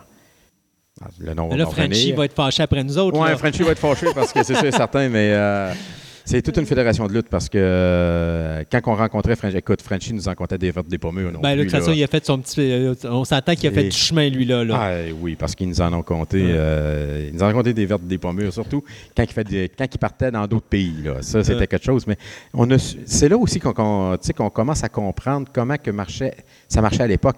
Parce qu'il ne faut pas oublier non plus de dire que Oui, Vince a tout acheté les territoires, il a tout acheté ce qu'il était capable, mais tranquillement, les territoires se reforment. Ouais. Ils sont en train de se refaire, Puis les c'est pas une territoires. mauvaise chose, je pense, parce que je regarde, le- je regarde le produit WWF présentement, puis je suis un petit peu déconnecté, parce que euh, Vince fait toute la construction de ses lutteurs à l'interne, mais ils n'ont pas d'expérience de vie. Fait que tu les regardes aller dans le ring, puis tu as l'impression de tout le temps voir le même monde, puis tu as l'impression que tous les gestes qu'ils font sont automatisés. C'est pas naturel parce que le gars a, a été expérimenté dans différents, euh, euh, dans différents secteurs, puis qu'il y a, il y a- comment je pourrais dire, donc il y a, euh, ils ont, ils ont appris, OK, ça, ça pourrait se faire, mais comme ça, tel lutteur m'a montré telle affaire, fait que là, ça me semble que ça, ça, ça, a une- ça a une meilleure façon de rouler au niveau du, du- Oui. de, la, de la manœuvre que je le fais, là. Parce que j'ai lutté à un moment donné avec un, avec un monsieur qui, euh, qui s'appelle euh, Joseph Von Schmidt. Pas, euh, non, mais c'est un des lutteurs indépendants aux États-Unis. Puis je lui demande s'il gagne bien sa vie. Il me dit oui. Mais là, j'ai dit oui, mais ça t'intéresse pas la WWE? Parce qu'il est capable Ouais. de y aller. Là. Ouais. Il, il a la grandeur, il a la grosseur, tout. Ouais. Il est très bon. Il dit non, ça ne m'intéresse pas parce que justement, je suis sur le circuit indépendant. Il dit je lutte sur certains territoires. Je vais faire trois, quatre semaines en un. Je fais accroche, je suis blessé. Je pars dans un autre territoire. Ah, c'est bon. Je repars dans un autre territoire. Puis il dit je décide de mon horaire de travail. Ouais. Fait que c'est lui qui décide. Il ça me tente pas de travailler à tous les jours, me faire, tu sais, puis on sait que Vince, des fois, il va presser le citron. Et il va chercher le meilleur du gars. Oui, Tout ce qui est capable de sortir, il va le sortir. mais il va pour le public avant Aussi, tout. oui. Mais quand on recule dans les années 80, euh, comment je pourrais dire ça? Les gars avaient certains congés pareils. Tu sais, euh, il y avait le Monday Night euh, Raw. Mais quelqu'un me disait, normalement, je pense qu'il lutte 300 jours par année. Exact, ouais. C'est parce qu'il reste 52 journées de congé. Jacques, il voyait pas Jacques Rougeau, puis Raymond, il voyait pas ses enfants souvent. hein? Non. Ça, tu peux en Ben, Il n'y a pas personne qui voit leur famille là. Souvent, c'est sûr que sur le niveau indépendant, c'est pas du tout le même, euh, le même créneau puis la même. On a-tu juste lutté au Québec? On- Parce que je sais que tout le monde, habituellement, tous ceux qui sont dans la lutte, ils disent toute la même affaire. Habituellement, quand tu veux vraiment t'aller dans le milieu professionnel, Mhm. euh, tu vas au Japon. Ouais. Tu vas là, puis c'est ta meilleure école. C'est là que tu apprends. Ah, euh, le Japon sont des malades. Sur la lutte, là, réellement, là, c'est, des, des vrais malades. Euh, oui, c'est sûr que quelqu'un qui a la. mais Souvent, les gars de la WWE, quand ils ont la chance d'aller au Japon, Ah, ils vont. Ils vont, c'est automatique. Ah oui. C'est. En tout cas, moi, d'après ce que j'avais entendu parler, c'est euh, quatre jours de lutte, trois jours de congé. Euh, tout est payé. Puis même qu'à un moment donné, on m'avait, dit- euh, on m'avait déjà dit que, mettons, ceux qui avaient des, euh, le blonde, le femme, qu'il y avait un billet d'ouvert pour qu'ils puissent venir les rejoindre là-bas, rester le temps qu'ils veulent, puis à partir de repartir par après, euh, par chez eux euh, en avion. Ouais, mais les familles sont très importantes au Japon. Au Japon, oui. oui, C'est oui, très honorable. Fait que, Oui. Mais par exemple, quand tu les regardes lutter dans le ring, c'est anything goes. Ah, oui, je oui. me rappelle d'un match Hulk Hogan, Stan Man Hansen, puis j'ai jamais vu Hogan piner un gars aussi le plus rapidement pouvait qu'il pouvait parce que tu sentais qu'il n'était pas capable d'arrêter Hansen. Sinon, sa petite finition avec son, son petit leg drop sur la, sur la gorge, ça n'aurait pas marché. Non, ça n'aurait pas marché. Puis j'ai même vu un combat où ce que, euh, Hogan était là. Puis moi, j'avais connu le Hogan des années 80 Oui. aux États-Unis. Mais quand j'ai vu le Hogan du Japon, c'était, c'était pas pareil. Ah, pas du tout. C'est pas le même gars. J'ai, j'ai vu faire des prises qu'il n'avait jamais faites à WWF. Hein? Là. Jamais. Parce qu'on lui avait interdit de le faire. Ouais. Parce que Vince, quand il fait une création d'un, d'un- d'un- de, de sa superstar, comme on Mhm. pourrait dire, c'est lui qui va y imposer des, euh, des restrictions. Face au Québec, que là, le Québec, c'est toi qui décides de qu'est-ce comment tu, te, tu bâtis ton personnage? Exact. Oui. Euh, ça oui, peut jamais arriver que. Oui, on m'a jamais, on m'a jamais dit que tu n'as pas le droit de faire euh, telle chose, telle chose, telle chose. Là. Non, c'est, c'est sûr que quand tu regardes le match d'un autre, puis qui vient de faire un mouvement que, t'es- que tu peux être habitué de faire, tu dis, j'irai pas le refaire. Parce qu'on l'a, on l'a déjà vu. Ouais, on l'a déjà un- un- de quoi, mettons, euh, un mouvement qu'on, c'est rare qu'on voit, comme le Canadien Destroyer. On ne voit pas ça tous les jours. Là. Le match est souvent. Est-ce que vous le pratiquez avant? Ou euh, vous faites ça live? On s'en parle. OK. Euh, moi, souvent, euh, le, le pratiquer. Je- Comment je pourrais dire ça? Mais c'est-à-dire, vous faites un comme un pré-match là, ou quelque chose pour juste voir les moves, comment vous allez le faire, ou vous arrivez là puis vous dites on improvise dans le ring, puis on va voir Ça où peut arriver de l'improvisation. On va, mettons, avec. euh, met- ben, je vais dire, mettons, avec. euh, celui avec que j'ai lutté le plus souvent, ou ce que c'était les matchs les plus agressifs que j'ai pu faire, c'est avec euh, Junior, Dave Champagne. Euh, au début, quand j'ai lutté avec, avec lui puis son père surtout, euh, ça l'a cliqué là, numéro un avec son père. Là, il voyait la même vision de lutte que moi. Pas de sang, old school, on se rentre dedans. Mais on fait attention au niveau du visage. Ouais. Mais le reste, on tapoche. Il avait la même, même philosophie que moi. Euh, on a fait un combat, c'était la première fois que je luttais avec ce monsieur-là. Puis ce gars-là, qui est euh, Dave le Justicier, que son coach était Dino Bravo. Wow, OK. Puis la journée que Dino est décédé, il devait, il devait aller souper chez eux cette soirée-là. Ah. Mais vu qu'il y avait comme une genre de petite tempête de neige, il avait appelé Dino puis il avait dit peux pas euh, Je peux pas y aller. Mais à cause des enfants puis de ma femme, tout ça, ça fait que Dino, il dit Pas de problème, il dit, on se reprendra. C'est cette soirée-là que Dino est décédé. Ah. Euh, euh, il avait la même vision, puis Dino l'avait entraîné. Ça fait que, il l'avait entraîné. un nouveau Dino Bravo. Oui, dans un sens, oui, parce qu'il avait, je te dirais même qu'il a la grosseur de Dino. Il est- ah non, il est big, le monsieur, là, réellement. Là. Ça fait que j'ai lutté avec son gars, puis avec son gars, ça a cliqué tout de suite, lui, avec. Avec euh, Dave, euh, Dave euh, Junior, qu'on appelle, Junior euh, Champagne. Ça fait que Junior le justicier. Puis, à chaque fois qu'on s'affronte, écoute, tu dirais, vous vous haïssez. Ça n'a pas de bon sens. Les coups qu'on se donne, là, c'est. euh, en tout cas, c'est c'est solide, là. Comme on dit, là, c'est solide, là. Les coups de strap rentrent, là. Parce que lui, il y a une strap, euh, puis c'est marqué le justicier, puis il s'en est servi une coupe de fois sur moi. Bon. Puis moi, je me suis en ai servi une coupe de fois avec lui. Euh, puis euh, les coups C'est d'échelle. une vraie, une vraie belle histoire d'amour, finalement. Ah oui, oui, oui. Puis euh, on, a on se respecte tous les deux, là, sans- ça n'a pas de sens. Oui. Je l'appelle mon frère de lutte, là, réellement. là. On, on a les mêmes. Tu sais, on voit la même chose, la lutte. Quand que le monde vienne puis qu'il paye, c'est pas, c'est pas du ballet qu'ils veulent voir, c'est de la lutte. Ça fait que on se tapoche, on se rentre dedans. Puis euh, quand on a fini notre gala, on se donne la main, on est content de ce qu'on a fait. On a vu que le public a pogné, ont aimé. Parce que moi, souvent, quand que je, Junior, c'est le gars de la place de Windsor. Ça fait que quand que je rentre puis que je lutte contre lui, il faut être sûr que je me fais haïr, mais solide. Là, euh, la dernière fois que j'ai lutté avec Junior, c'était un match d'échelle à Danville. Puis j'ai mangé un coup de poing sur la mâchoire par un spectateur. Oh! OK. Euh, oui, oui, le Ah, il y a encore du monde qui, qui prennent ça. Ah, Ah, euh, oui. oui, oui, oui, oui, oui. Puis euh, une chance. Le gars était sous, ça fait que ça n'a pas, ça a pas été terrible. Là. C'est pas un- C'était pas un gros coup de poing qui est arrivé. Mais juste pour vous dire comment que quand on a une belle chimie avec l'autre lutteur, comment que ça peut bien sortir, puis que le monde, par après, ils vont dire, coudon, ils sont, ils se tapochaient-tu pour le vrai. Ça, ça veut dire que ta job a été faite. Hey, Daniel, ça a été super intéressant de, de, de t'avoir avec nous en ondes. Euh, je- je- merci énormément de Ben, nous avoir euh, accordé euh, ces- cette entrevue-là. Ça a été super génial. Euh, puis pour les fans de lutte, si vous voulez voir Daniel lutter, y a-tu des Ben endroits qu'on peut suivre ta carrière? Ou... Oui, ben, il y a des vidéos de ça, moi, sur YouTube. Vous tapez Razor Revolution VS, puis ça va vous apparaître.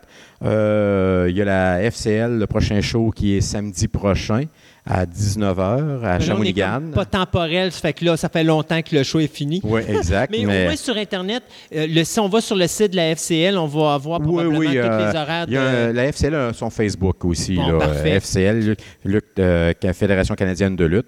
Ça fait que vous allez sur, la- sur le Facebook et vous allez avoir les- la carte des lutteurs, Des lutteurs euh, et qui des sont choses qui s'en présents et de- des- des matchs. Oui. Daniel, encore une fois, un gros merci et bonne carrière. Ben, merci. Mais on en a encore pour quelques années. En tout cas, tant que, aussi longtemps que le corps va le permettre. Parce que euh, t'offre, euh, Oui, c'est ça. Parce que malgré, euh, malgré l'âge qu'on pourrait dire, parce que souvent, je lutte avec des, avec des, des lutteurs, des, des- des jeunes qui ont quoi, 25, 20, 25, puis euh, jusqu'à 30. Quand ils me disent, Coudon, quel âge que tu Ils sont surpris de voir l'âge que je peux avoir. Daniel, merci beaucoup. Ben, ça me fait plaisir. Ben, à la prochaine.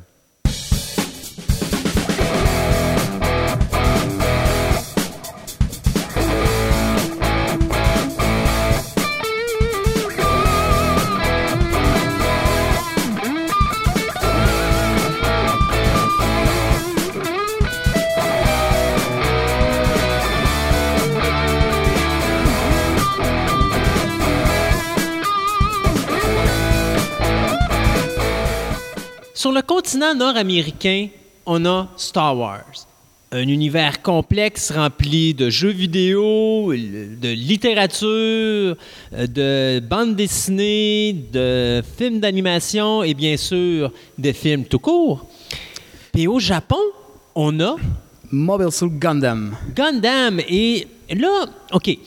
Je pense que c'est une des premières fois qu'on va faire ça à Fantastica, mais on va splitter cette entrevue-là ou cette section-là en trois segments. Donc, ça va être pour les.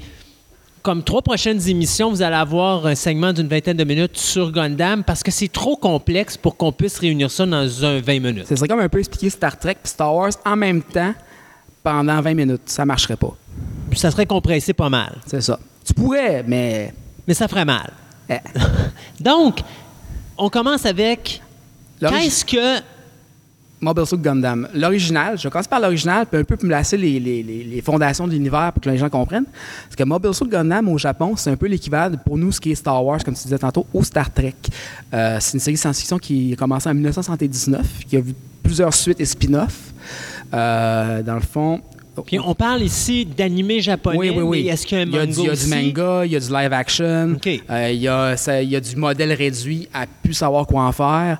C'est un phénomène culturel au Japon, euh, de la même envergure que Star Wars peut l'être ici. Euh, la différence, c'est que Star Wars a réussi un peu à percer au Japon. Gundam a marginalement percé en Europe et au- en Amérique du Nord. Euh, beaucoup de séries qui ont eu des, des gros succès comme Gundam Wing, on en reviendra plus tard dans le troisième segment. Mais euh, l'original en tant que tel, la- du moins la timeline de l'original, euh, n'a pas réussi à s'imposer réellement, à part chez une niche de fans qui sont vraiment des fans de Star Wars ou de Star Trek à la base, qui OK. crave leur science-fiction. Euh, parce qu'on est dans la grosse science-fiction, on est dans le gros gris. Ici, dans Gundam, il n'y a pas de méchants. Oui, il y a des méchants, oui, il y a des bons, mais la zone est très, très grise. Mobile Suit Gundam, comme je disais, 1979, euh, créé par Yoshikiri Tomimo, qu'on appelle aussi affectueusement dans les fans Yoshikiri Kill Em All Tomimo, euh, pour sa tendance à tuer tous les personnages dans toutes ses séries. Euh, par le studio Sunrise, qui appartient à Bandai, Bandai étant un fabricant de jouets, euh, d'où les modèles réduits et les jouets à ne plus savoir quoi en faire depuis des années, puis d'où aussi Gundam, ça devient important parce que pour eux, c'est une vache à lait sans fin. Oui, parce qu'ils font, euh, ils font des espèces de petits modèles, parce que c'est tous les robots qui font. Oui, a- C'est ce qu'on appelle des snap kits pour monter ça la majorité ça, du temps. Il y a là. des snap kits, il y a des modèles à coller dans les plus anciennes versions, puis il y a plusieurs grades. Il y a le Mm. Master Grade, que c'est quasiment. Il se mettrait des batteries dedans, je pense qu'il pourrait marcher. Euh, le Perfect Grade, que tu as jusqu'aux pièces mécaniques euh, internes toutes. Tu as les, les Age Grade, qui sont. Que ça, si tu as des problèmes avec ta voiture, tu peux utiliser ça pour. moi, C'est ça, tu vas breaker, tu mets ça sur tes roues, ça va bien aller. Au début, chose, chose drôle, c'est que ça devait s'appeler Freedom Fighter Gunboy. Euh, Yoshikiri Tomino n'aimait pas le nom. Euh, beaucoup de monde trouve ça un peu trop over the top. Tout, tout devait s'appeler Freedom quelque chose. Ouais. C'était beaucoup plus un anime qui était parti pour être euh, cartoonesque, un peu plus euh, dans la lignée des shows de super robots de l'époque comme Grandizer, Goldorak.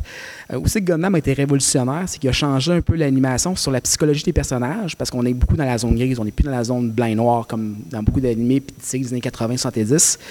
Et aussi, euh, on a créé un peu le genre, le sous-genre de l'anime japonais qu'on appelle le Real Robot. Il y a deux genres dans les robots géants au Japon. Tu as le super robot, Goldorak, Mazinger, euh, à la limite Evangelion qui peut être dedans, mais qui joue un peu la ligne entre les deux.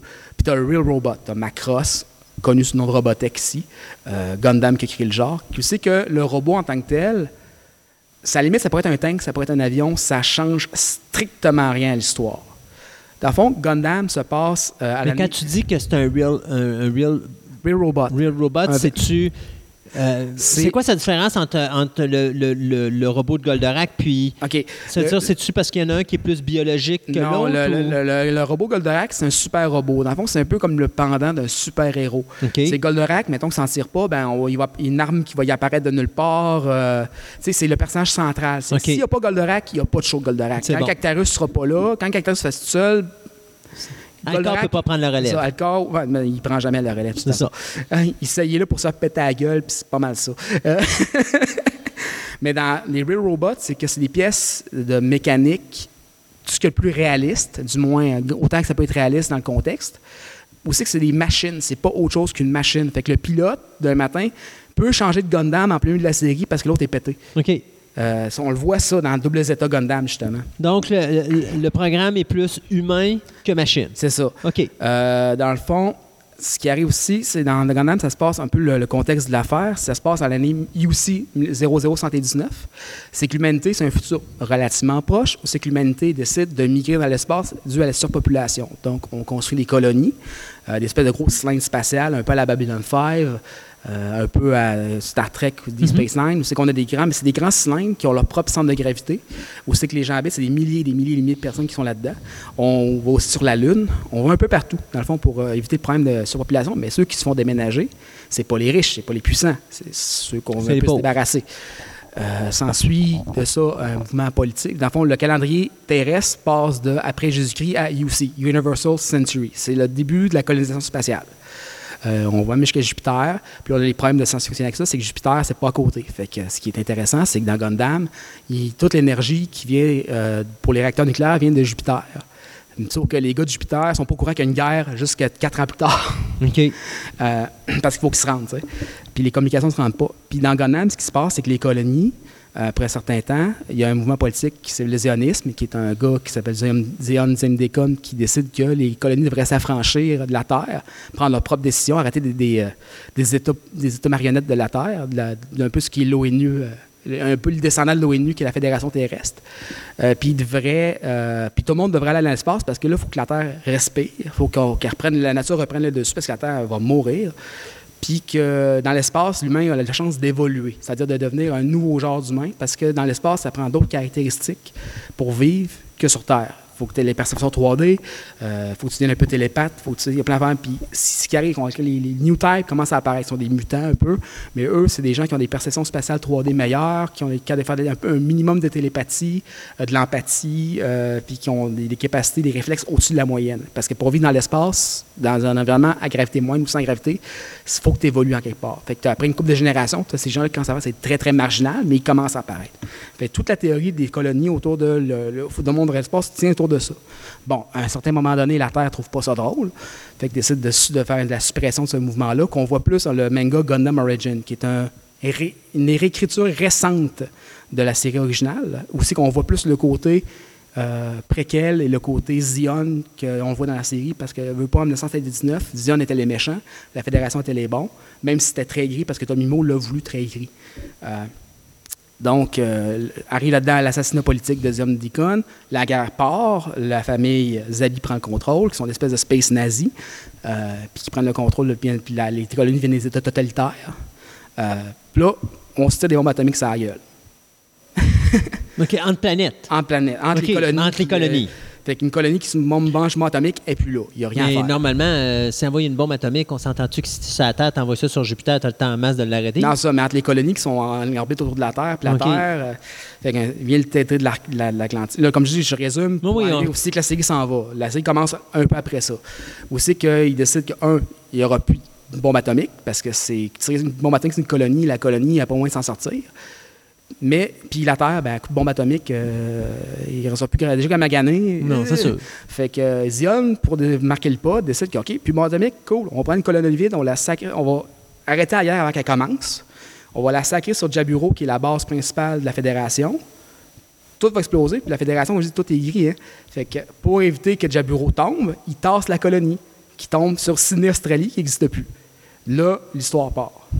Dans le fond, euh, ce qu'il faut apprendre pourquoi les robots géants dans Gundam, c'est qu'on est dans un univers où on a découvert un nouveau type de physique, la physique Minovsky, le, personnage, le personnage le professeur Minovsky qui a inventé des nouveaux types de réacteurs nucléaires qui sont sont compacts, mais qui ont un petit défaut, c'est que ces réacteurs nucléaires-là ne permettent pas aux ondes radio de passer. Donc, Donc, on peut pas piloter pas de un, radar, un robot à longue distance. Pas de radar, pas de radio, rien. Donc, vu que tout marche la physique Minovsky, on est revenu un peu au temps aussi qu'il fallait voir quelqu'un pour tirer dessus. Fait que résultat, on est revenu à une époque de, corps à- de combat corps à corps. L'évolution des mobile suits, qui sont les robots géants, d'ailleurs le mot me dit mobile suit, c'est un suit spatial, c'est que les gens se sont dit, OK, il faut se battre à coups d'épée, de coups de hache, puis à coups de handgun, parce qu'il faut que tu le vois dans les yeux pour le tirer. Là. Fait que euh, ce qu'on va faire, c'est qu'on va faire des sous spatiales, mais on va juste les oversizer, fait que c'est devenu des robots géants. Fait que dans le fond, un robot géant de Gundam, c'est rien de plus qu'un cafandrier euh, géant. C'est rien que ça. Pacific Rim. Genre, OK. mais qui ressemble plus à un avion de chasse en tant que tel. Fait que, OK, là, on commence à essayer Gundam. On est euh, sur Site 6, qui est une, une des colonies qui est restée fidèle à la, à la- à la Terre, dans le fond, une des rares colonies qui est restée fidèle à la Terre, et où est-ce que la Fédération, pour éviter d'amener la merde chez eux, faut construire le prototype pour leur série de Mobile Suit, qui est le Gundam. Le Gun Zion, sachant ce qui se passe, décide d'intervenir sur Site Non, 6. excuse-moi de te couper. Le Gundam, c'est pas le nom de la machine. C'est la machine. le nom de la série de machines. Ouais. Enfin, c'est pas le nom du- d'un robot en particulier, C'est c'est le nom de, la série du modèle Du modèle, c'est ça. du robot. OK. Le X-118-1 Gundam. OK, je comprends. D'ailleurs, le nom Gundam vient du fait que Tomimo voulait un nom qui résonne plus comme quelque chose qui va arrêter tout le mal qui va s'en venir vers lui. Fait qu'il y a Gun, parce que pistolet. Pistolet. Puis ça, ça ramenait aussi à Gun Boy, parce qu'il voulait Freedom Gun Boy. Fait que c'est OK, Gun. Puis qu'est-ce qui peut arrêter tout? Un dam, Oui, un barrage. un barrage. Si le Gundam, c'est ça, c'est un barrage. OK. Fait que, en tout cas, Un barrage armé. c'est ça. Site 6 passe au bat. Euh, le, le créateur, l'ingénieur qui a créé le Gundam est là avec son fils. Euh, ce qui explique un peu comment son fils est capable de piloter, parce que son fils est un ingénieur en herbe un peu, qui est euh, qu'on n'a pas plus tard, est un new type aussi. Euh, pendant que tout pète autour de lui pour protéger ses amis, embarque dans le gun, parce que son père est présumé mort aussi pendant ce temps-là, parce que la, la, la- la base a fait exploser complètement. Pour se protéger lui, protéger ses amis, embarque dans le Gundam, puis décide de, on pousse, puis on s'en va, euh, on fait ce qu'on peut pour s'en aller. Embar- Embarque dans le Gundam, détruit 3-4 robots ennemis parce qu'ils sont juste surpris de voir euh, le, le robot. Il n'était pas censé marcher, là, il n'était pas censé être fonctionnel. Fait qu'ils voient le Gundam. Le Gundam est de loin supérieur à ce que Zion a pu construire parce que les autres ne veulent pas inspirer ce que Zion a fait pour faire mieux, puis ont plus d'argent. Euh, fait que, mais t'as tellement que le Gundam puis trois quatre vieux modèles que Zion a déjà vus, mais qui sont comme le Gun Canon, qui est un modèle de, de- de tir à longue distance d'artillerie, et le Gun Tank, qui est une espèce d'hybride entre un tank et un, mobile suit. Fait qu'ils sont comme ces affaires-là, c'est des cochonneries, on les a déjà vues avant, ça donne rien. Fait que- Ignorez-les. C'est ça. On, on s'intéresse pas à lui, il n'est pas dangereux. Ils ont, on veut le Gundam. Ouais. Fait que là, il y a aussi des histoires, des jeux vidéo qui se passent, c'est que le Gundam est capturé. Puis que le Gundam vire du bord de Zion pour ça. Là, tu es rendu dans Mais là, dans la série, Amuro réussit à se sauver avec sa gang, embarque dans un vaisseau de la Fédération qui est le White Base, qui est le nouveau modèle aussi, euh, qui est de, de- de- parce que la Fédération n'avait pas de mobile suit. Donc, avait pas de vaisseau un peu porte-avions, avait seulement des vaisseaux standards de combat. Fait que le premier vaisseau porte-avions qui est le White Base, ou le, le Trojan Horse, comme Zion le, le- le nomme euh, dans son nom de passe. Puis s'ensuit toute la, la partie où c'est que, vu que c'est le- les prototypes c'est un symbole, ben, fait la Zion s'acharne à essayer de détruire le Gundam. Puis l'autre bord, ben, les nouveaux cadets, parce qu'ils sont conscrits, ils veulent pas, ils sont dans le vaisseau. Tu pilotes déjà le Gundam, ben mon gars, veut un badge, puis t'es, euh, rendu un conscrit. Just too bad. Puis le capitaine, qui est un, tout nouveau, Bright Noah, qui est un officier euh, fraîchement sorti de l'école. Tu sais, en fond, dans ce vaisseau-là, il y a Il n'y a aucun vétéran, il n'y a aucun vétéran, puis il y a des réfugiés. Il y a des conscrits, des nouveaux sortis de l'académie, puis des réfugiés. Parce que tout le monde qui avait un peu d'expérience est allé se battre, puis est mort. Puis ils se sont fait dire, reste en dedans, là, t'es pas bon, toi. Va-t'en. Fait qu'il y a des. Pendant ce temps-là, Zion, qui envoie leur pilote As, Charles Nabal, courir après le White Base parce que c'est un symbole, il faut le détruire pour prouver que Zion est quand même supérieur. C'est, c'est juste de la propagande. Puis aussi parce qu'on veut pas que la Fédération récupère les données de combat du Gundam. Parce que s'ils récupèrent les données de combat du Gundam, ça va faire que les nouveaux mobile suits de la Fédération, le mass produce, vont être beaucoup plus efficaces parce qu'ils vont avoir vu les données de, de conquête sont pognés. Fait que ça ensuite, la série part un peu comme ça, c'est que à chaque semaine, euh, Zion a un nouveau plan pour stopper la fédérale, pour stopper le, pour stopper le white, le white Base et son équipage.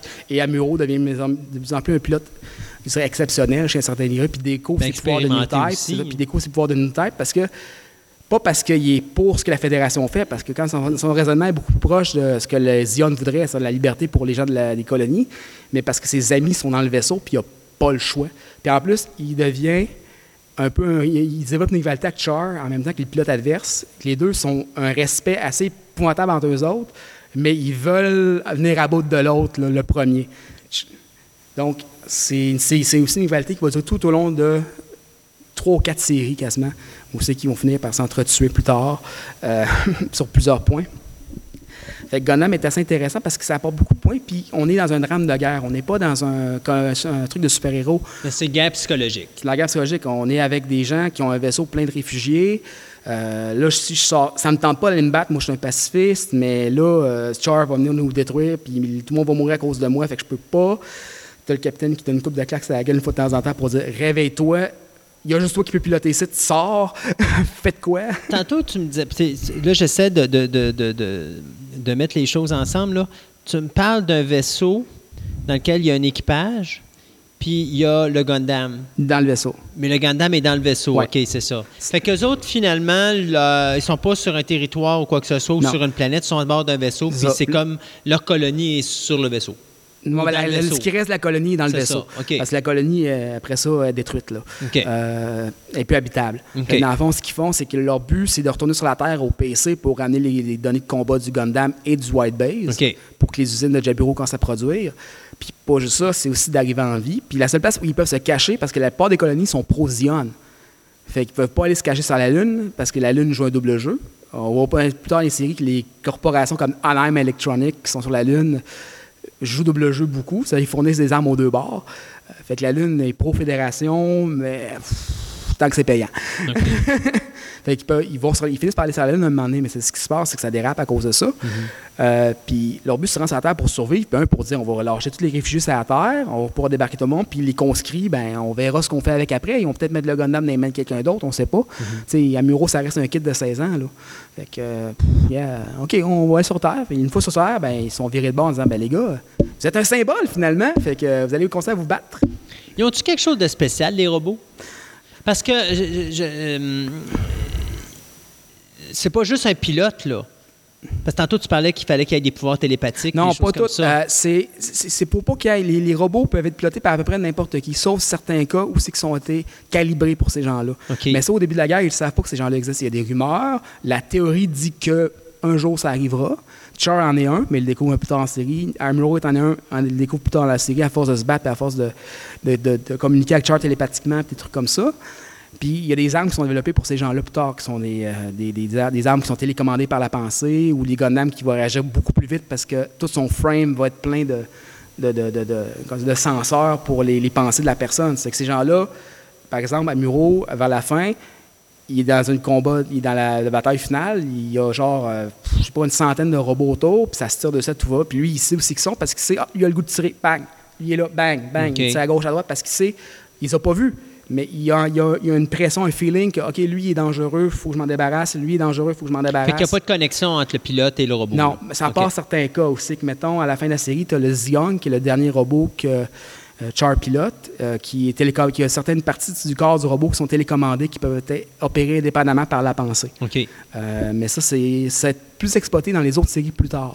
Mais ces gens-là, généralement, c'est plus leur réflexe. Comme par exemple, le Gundam, on parle de Real Robot. Amuro devient tellement bon que le robot ne suit plus.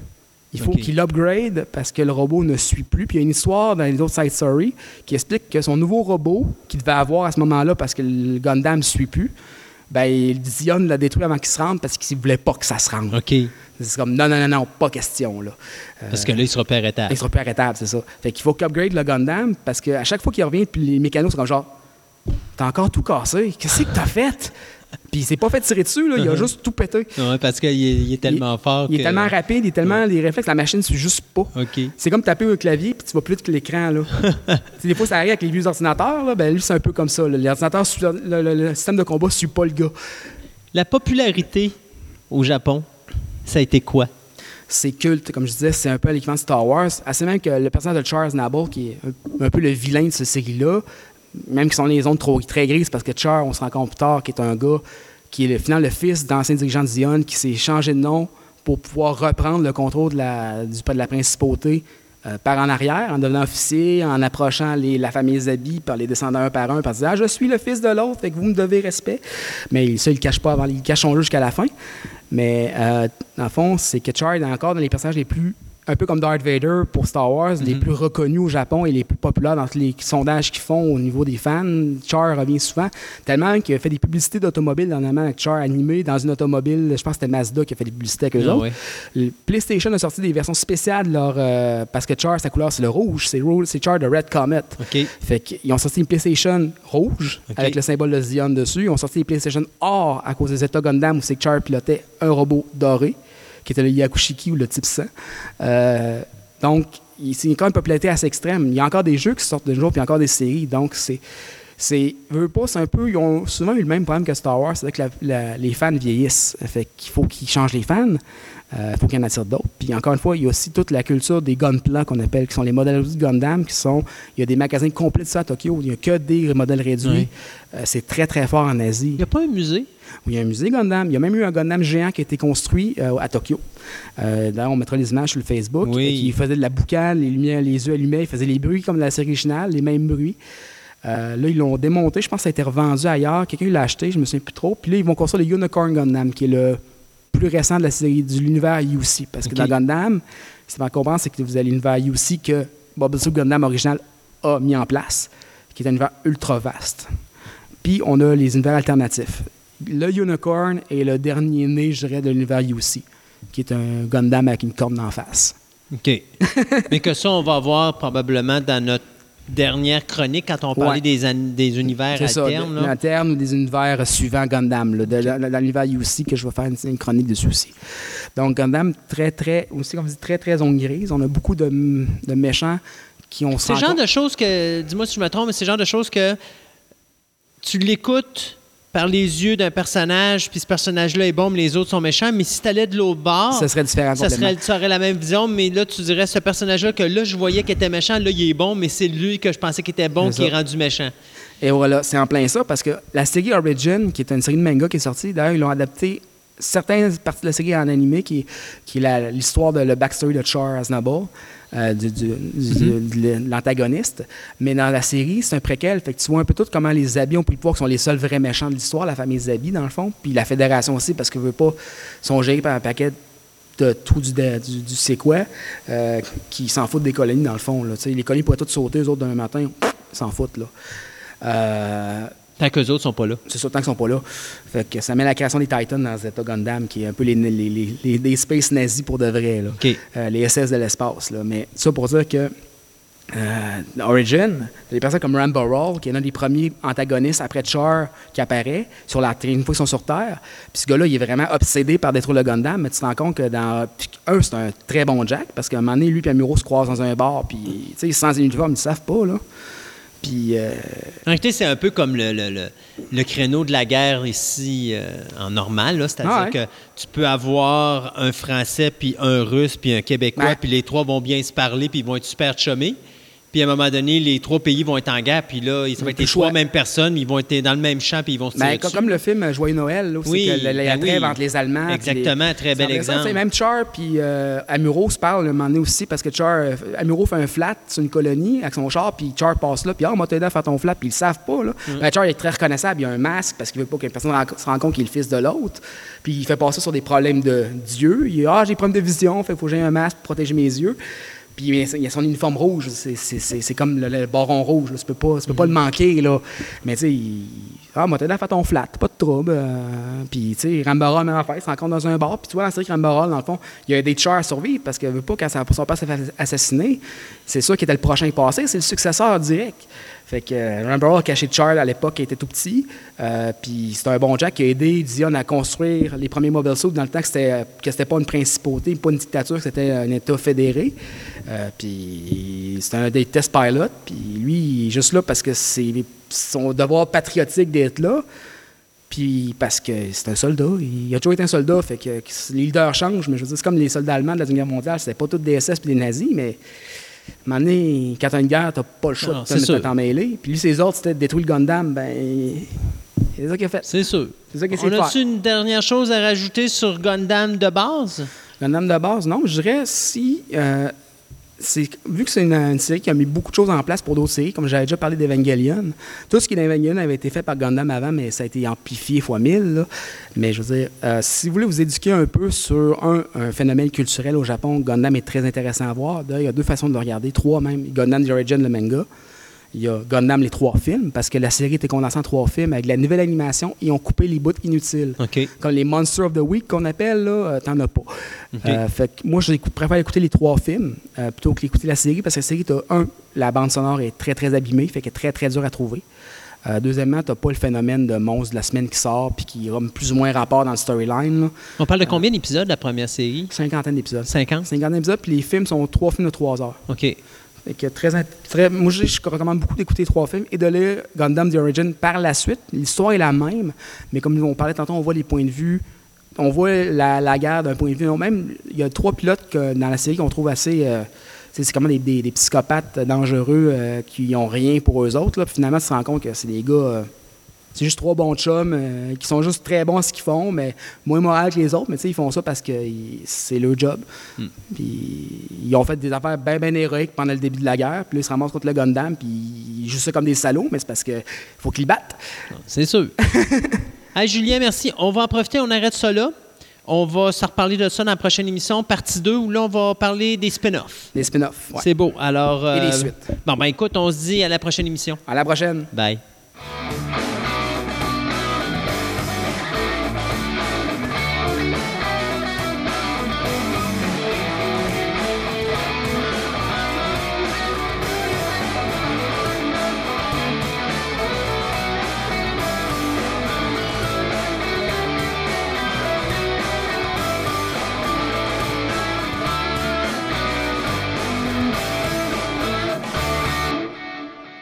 Ce segment de nouvelles vous est présenté par TPM OB Collection, l'endroit parfait pour nourrir vos passions, tant au niveau de la monnaie, du timbre, en passant par le jeu de société, la figurine, le comique et bien d'autres choses.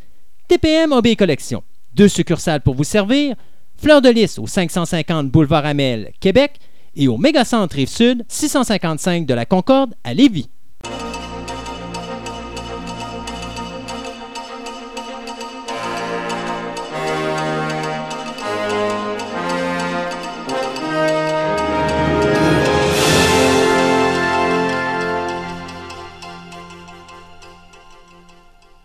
Tant qu'à avoir fini sur Amazon Prime Video, ben pourquoi pas recommencer avec Amazon Prime Video? Ben oui. Alors, je vais vous parler de deux autres séries qu'Amazon vont nous sortir cet automne. La première s'appelle Lore. Donc, euh, normalement, ça sort le vendredi 13 octobre. Wonder Why. Bien, ça, c'est pour la- la- le vendredi 13, vu que Ben, c'est une c'est ça. série qui touche un petit peu à l'horreur. C'est basé sur le célèbre podcast qui s'appelle Lore également, euh, qui habituellement va réunir en moyenne 5, 5 millions d'auditeurs euh, tous les mois. Euh, Puis ça, depuis mars 2015. OK. Je connais pas ce podcast-là, mais en tout cas, c'est excessivement populaire. Donc, ça va être une série télé basée là-dessus qui va être une genre de série d'anthologie qui va, hum, comme, ils vont montrer euh, les faits réels qui ont inspiré les légendes autour des vampires, loups-garous ou autres créatures maléfiques. Ah, OK. Je me demandais où est-ce que le podcast allait là-dedans. Je pensais que, à un moment donné, c'était plus comme un audiorama. C'est un- les, téléromans ra- radio. Là, Oui, ou OK. même. Je pensais que c'était ça. Mais en fin de compte, c'est ça. Et peut-être qu'ils parlent carrément de, de l'hor- du fantastique, de l'horreur, mais- puis ils essaient de rattacher ça à des vrais faits. est- C'est ça. Donc, ok, ouais. euh, écoute bien le staff, toi, là-dessus. Robert Patrick, ça, c'est le T-1000 dans Terminator 2. Euh, Kristen Bauer Van Straten dans True Blood. Adam Goldberg de Fargo. Holland Rodden de Teen Wolf. Com Fiore de House of Cards et Campbell Scott de Amazing Spider-Man. Ça, c'est juste une partie de la distribution qui va être dans cette série-là. C'est assez, assez puissant comme, euh, comme, euh, comme casting. Et euh, on ne donne pas encore le nombre d'épisodes que ça va avoir. que ces épisodes-là vont avoir, mais d'après moi, habituellement, des séries comme ça, c'est à peu près entre 6 et 10 épisodes, pas plus, là, parce que Amazon, c'est pas des gros budgets. Non, mettons peut-être 13, le format très populaire de était 6 temps-ci. épisodes. Euh, Oui, mais ça, c'est une série quoi, particulière, ça. mais c'est quoi que j'ai vu aussi qu'ils Euh, ont fait Man, récemment? Man in the High Castle, qui est fait par Amazon. OK, puis c'est combien C'est ça? 13, je pense. Ah oui, OK. 10-13 là, dans ce coin-là. Donc, euh, je pense au moins entre 10-13. OK. Puis une autre série qui s'appelle Carnival Row, euh, qui était un projet qui avait été travaillé à l'époque par Guillermo del Toro, un autre qui a laissé tomber. Euh, bien, va mettre en vedette Orlando Bloom. Ça là, son dernier film est bon en passant. À qui? À Guillermo? Ouais, Mais Guillermo, ses films sont majoritairement toujours bons. C'est bon. juste, il faut qu'il se rende à la fin de son projet. Ouais, ben c'est ça le problème. C'est ça qui est difficile. Quand il lui. arrive à le sortir, c'est Ouais, bon, ça. mais bon. Euh, donc, euh, l'acteur de 40 ans euh, va non seulement être le personnage principal, mais il va être également le producteur de cette série qui sera composée de 8 épisodes seulement. Donc, tu sais, tantôt, je te disais le, le nombre d'épisodes, je ne suis pas sûr que ça va être 13, mais en tout cas, on Ouais. verra bien. L'histoire, c'est ben, une ville qui réunit humains et créatures mythiques. Et là, il y a un meurtre.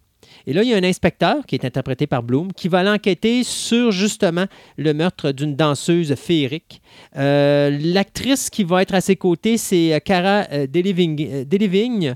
Donc, c'est elle qui jouait dans Suicide Squad. La série devrait commencer son tournage cet automne pour une présentation en 2019. Ça me fait penser à Midnight Texas. Ah oui, euh, j'ai pas vu encore euh, la série. C'est ça, mais c'est le même prémisse. Oui, là. Euh, une, une ville avec des, des créatures fantastiques à l'intérieur, puis il y a un meurtre, là, puis... euh, Puis avant ça, Nightbreed. ouais. Parce Donc, que. Nightbreed, c'était carrément ça aussi. Hey, la semaine passée, justement, là, tu, m'as dit hier que tu t'es auto-censuré sur l'épisode en question. Euh, T'as pas osé dire ça en? Ben oui, regarde. Damn. On- parce qu'on parlait d'Halloween et de Jiminy Curtis. Ah ouais. Puis là, t'avais Là, comme... tu veux vraiment me faire pomper toi aujourd'hui. hein? on va essayer de... Je vais être encore obligé de m'auto-censurer. C'est ça. Donc, mais on va, on va mettre Halloween et Jimmy Lee Curtis de- avec son implication là-dedans de côté. Ah, merci, on, on va te laisser ça pour, euh, pour ceux qui voudront l'entendre. Allez voir l'épisode précédent pour aller l'écouter. Mais elle est aussi impliquée dans un autre projet au petit écran. Donc, on va finalement la revoir au petit écran euh, prochainement. Elle va faire une collaboration avec le scén- la scénariste euh, Janice Hirsch, euh, qui avait un peu travaillé dans Loi de Los Angeles, Frasier, Will and Grace, euh, etc. Une couple de bonnes séries. Ouais, c'est ça, quand même des bonnes séries, puis euh, elle est impliquée là-dedans.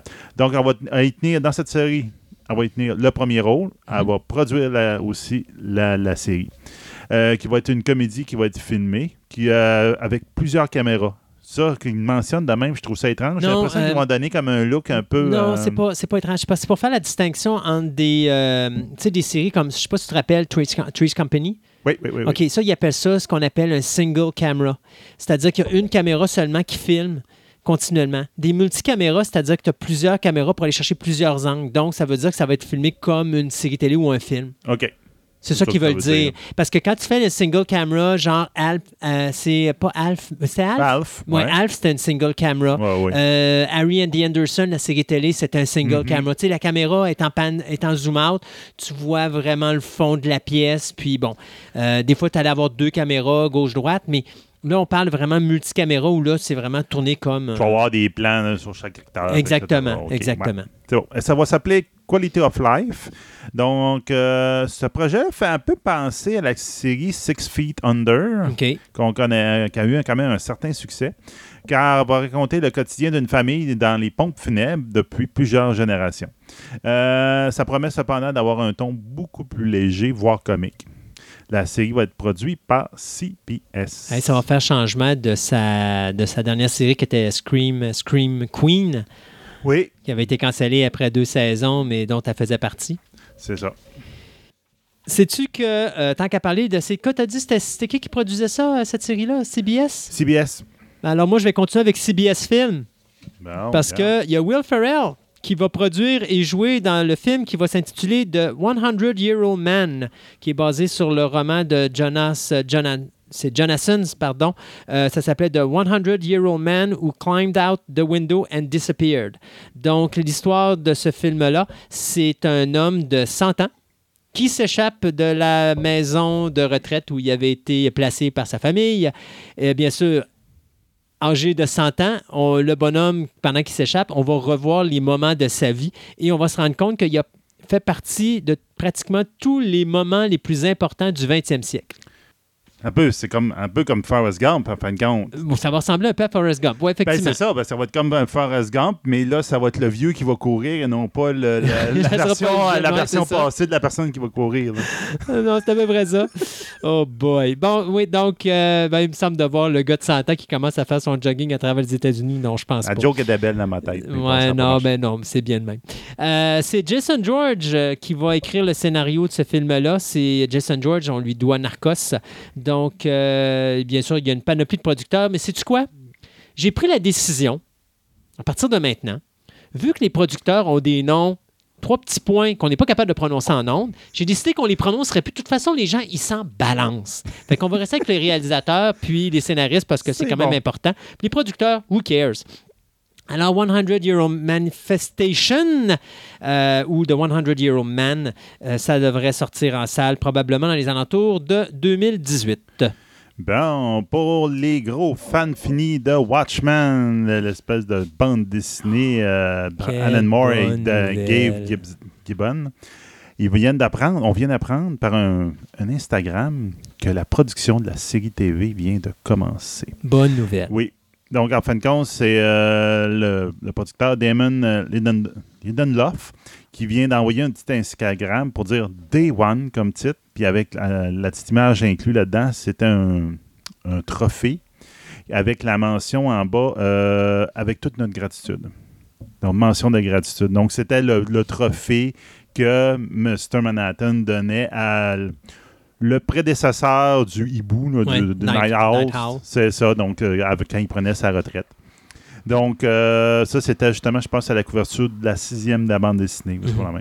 Donc, ça risque d'être très intéressant. Le format TV pour cette série-là, j'ai l'impression que ça va être adéquat, ça C'est peut parfait. être très intéressant. C'est le plus beau format pour The Watchmen. Et Watchmen, en plus, qui va avoir une saute, une, mettons, va avoir une popularité excessive à partir du mois prochain ou dans deux mois.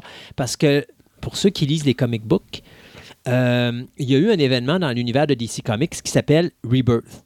Oui, oui, oui, oui. Et on a appris très tôt dans le one-shot que les Watchmen sont rentrés dans l'univers de DC Comics. Mhm. Je pense Batman qui trouvait la, la petite pin avec le, bonhomme ouais, sourire avec le ouais, du comédien. Ouais. Alors, et là, on se rend compte que c'est peut-être Manhattan qui a trafiqué l'histoire et que même depuis le New 52, que c'est lui qui est derrière tout ça. Parce qu'à partir du. Parce qu'il faut comprendre que quand DC a fait le New 52, ils ont tous mixé leurs univers. Donc, il y avait DC, DC euh, Kids, il y avait Vertigo et ainsi de suite. Fait que les Watchmen étaient dans Vertigo. Donc, automatiquement, par logistique, ils sont inclus dans l'univers de DC Comics. Mais pour une question de droit, jusqu'à ce que Alan Moore leur dise vous pouvez faire ce que vous voulez avec les Watchmen, je m'en tape. Euh, ce qu'avait donné euh, la, série- la mini-série Before Watchmen. Euh, là, ben, DC sont assis dessus, puis ils ont attendu. Puis là, ben, pff, ça s'en vient. Les Watchmen dans l'univers de DC Comics. Donc, moi, je, je l'ai dit à mes clients et je le redis en ondes mon rêve, Batman versus Rorschach.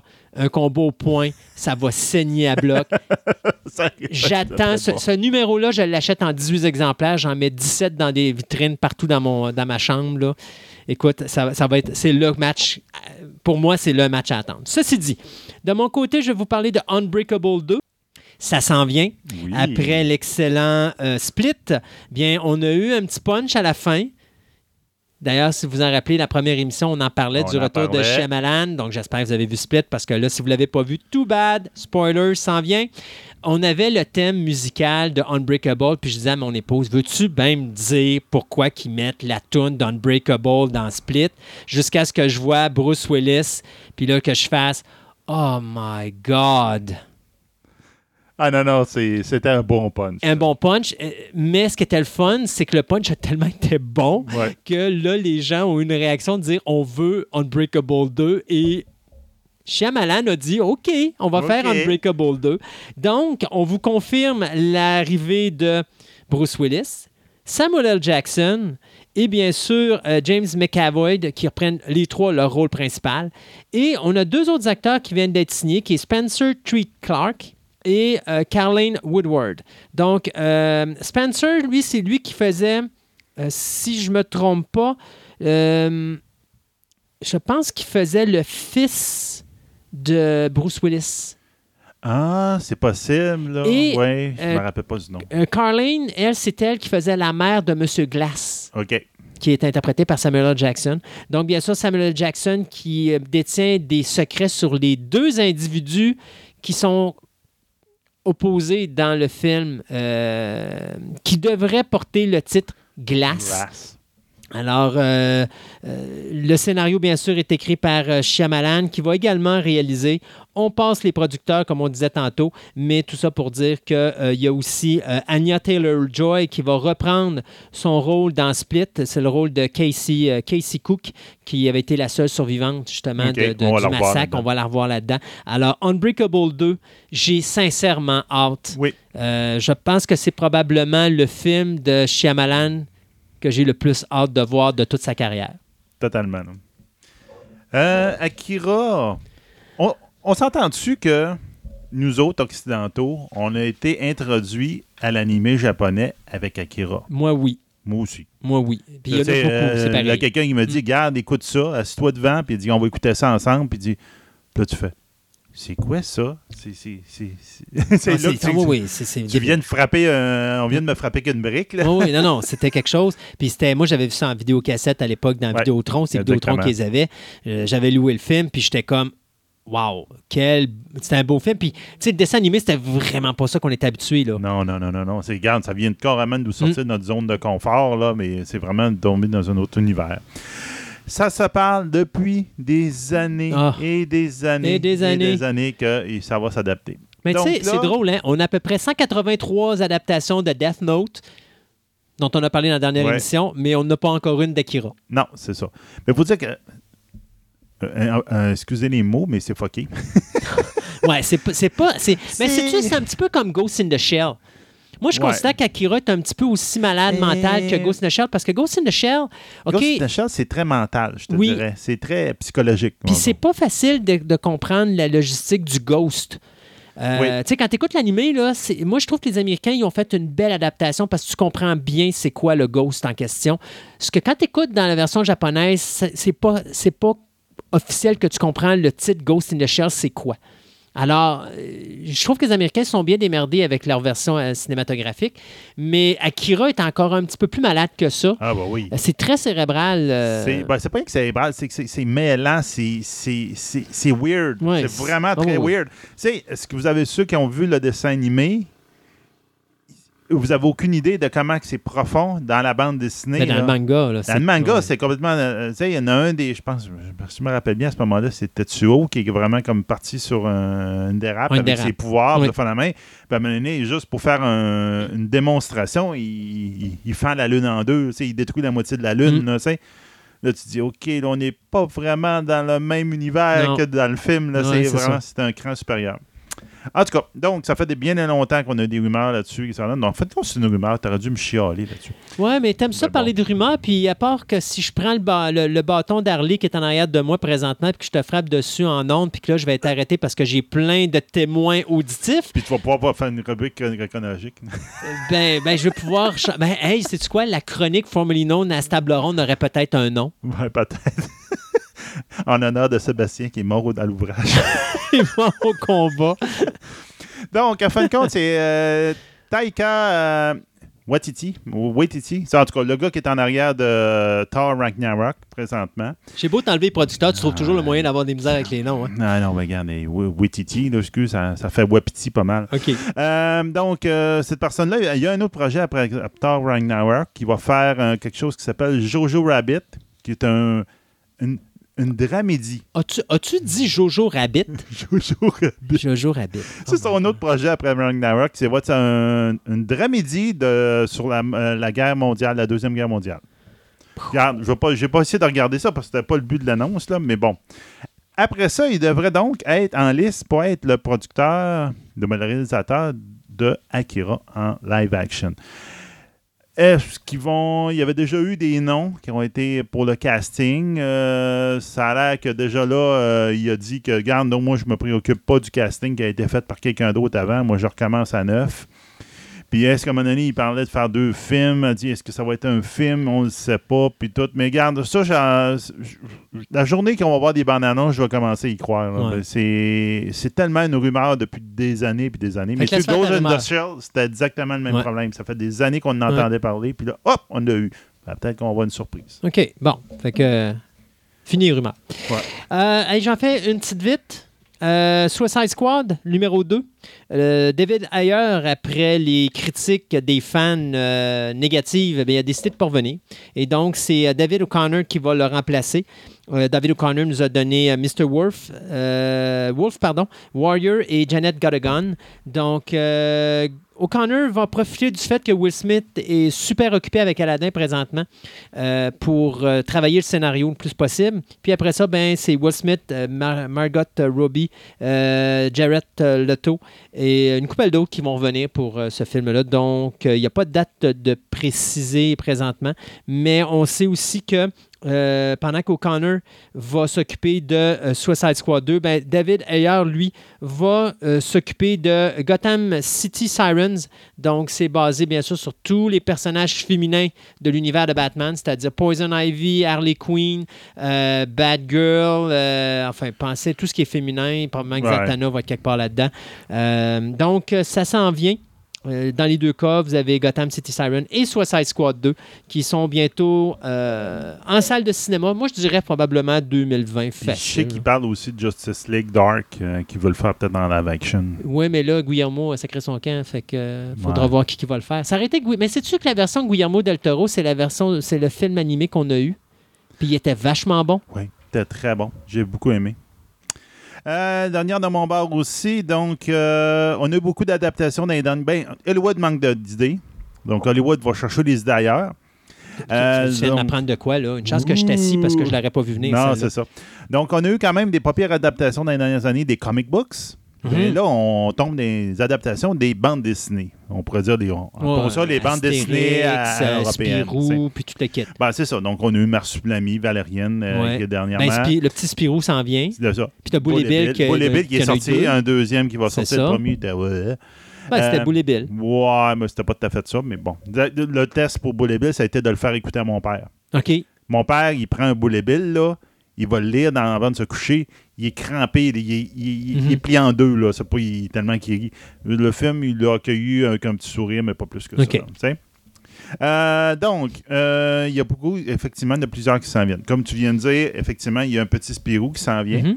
Donc, le petit Spirou, lui, ça va être, euh, entre autres, ça va être avec le casting. C'est un peu, il y a une personne, voyons, ah, euh, Pierre Richard, qui va être là-dedans. Mon Dieu! Hey, je l'ai vu en photo, Pierre Richard. Je l'ai pas reconnu avec Ah sa non, barbe. Il est vieux.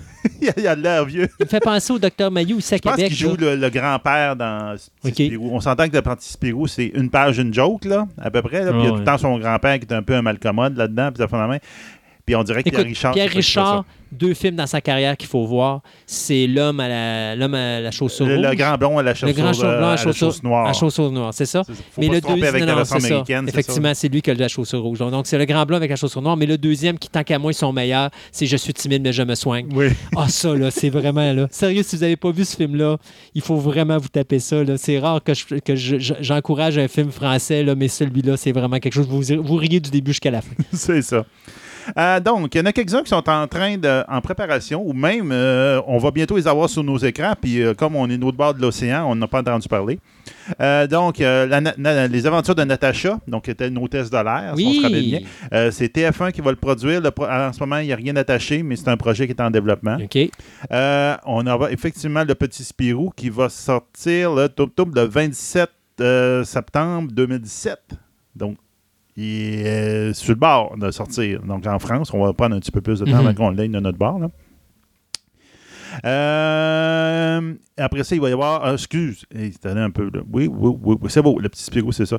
Mais il y a aussi un Spirou Fantasio qui sort. Oh mon Dieu, ça mais me en fait trop. février 2018. Ouais, c'est trop, trop de Spirou en même temps. là. Ben, c'est ça. Ah, en tout cas, mais moi, je suis un très gros fan de Spirou. Mhm. OK? On s'entend, là. Mais, mais, pas de les dernières générations des Spirou Fantasio. Moi, je suis du, du- du premier, des, des premières. À un moment donné, j'ai complètement décroché. À un moment donné, justement, avec Tom et Jerry, puis ça fait la même, ça a complètement dérapé. Bon, en tout cas, euh, tout ça pour dire qu'il va y avoir un Spirou et Fantasio qui va sortir. Ils vont sortir comme les histoires d'avant. Ils vont commencer à se connaître, puis on va avoir un conte de Champignac joué par Clavier, Vincent Clavier. Je suis pas sûr, sûr de ce casting-là, mais bon, en tout cas. Euh, après ça, Kid Paddle. Pour les jeunes qui connaissent la bande dessinée, Ben oui. mes, neveux, euh, ils l'ont lu beaucoup. Mon gars aussi, il en a lu beaucoup. Il va y avoir quelque chose qui va être adapté par Kev Adams. Qui, euh, donc, euh, il y a déjà quelqu'un attaché au dossier. Ils vont sortir un nouveau Gaston Lagaffe. Je dis nouveau Ouais, parce qu'il y a déjà eu un premier essai en 1981. c'était horrible. Ah, c'était pas très bon. Donc, mais sauf que Là-dedans, il va y avoir euh, tu, un- quand même un, tout le casting est, dé- est déterminé, etc. Puis ça va être le 4 avril 2018 que ça va sortir. OK. Donc, une autre affaire.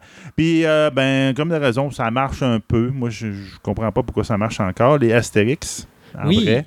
Moi, je je les aime pas vraiment. les- Astérix 2. euh, Qui est le seul que. C'est quoi C'est Goscinny qui est encore en vie ou? Ouais, je pense que c'est C'est Goscinny, Goscinny avait qui a craché là-dessus, et pourtant c'est le meilleur. C'est celui d'Astérix et Cléopâtre. Ouais, mais lui, il était, il était, il était vraiment trop over the top. là, je te dirais. Même moi, était- j'ai, moi, aussi- même moi, j'ai accroché. il était, il était un Astérix. Tu sais, je trouvais que tout ce que faisait Astérix dans la bande dessinée, c'est-à-dire les anachronismes temporels, les choses Ouais. comme ça, il était tout dedans. Tu sais, je trouve que le gars avait fait une super belle job. Puis dans toute la lignée de films d'Astérix et Obélix qui ont été faits, pour moi, c'est le top. Il a- je te dirais qu'il a juste beurré trop épais. Mais je m'en fous, c'était le meilleur. Ben, il y a celui, le dernier dessin animé que j'ai beaucoup aimé. Non, on le domaine parle- des, on parle le domaine des- film. Non, On parle film, film, dans la nouvelle là. génération, je te Ouais. dirais, le dernier, le domaine des dieux en dessin animé était très bon. Oui, mais c'est parce que le Euh, domaine- dessin animé, c'est une équipe. Mais je parle film-film, là, avec les vrais Oui, personnages. oui, oui. Le deuxième, pour moi, c'est le top. Il n'y a rien qui bat ça. Ben, je te dirais qu'effectivement, c'est le plus entertaining. Le premier, tu vas voir, il est assez fidèle à. Oui, mais il est long, plate, ouais, était il est plate.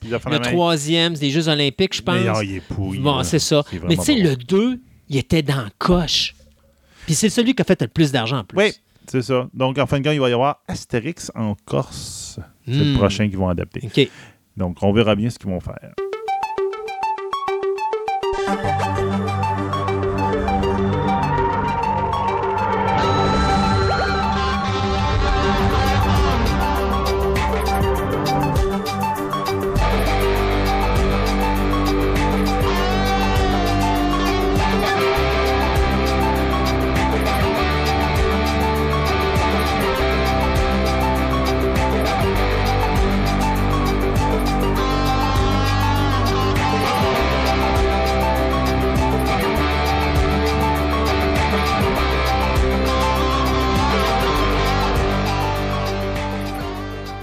Et si on vous disait qu'on va parler mutant, cristal, podcast et je dirais même quelques petites créations indépendantes, dont une faite par une jeune québécoise.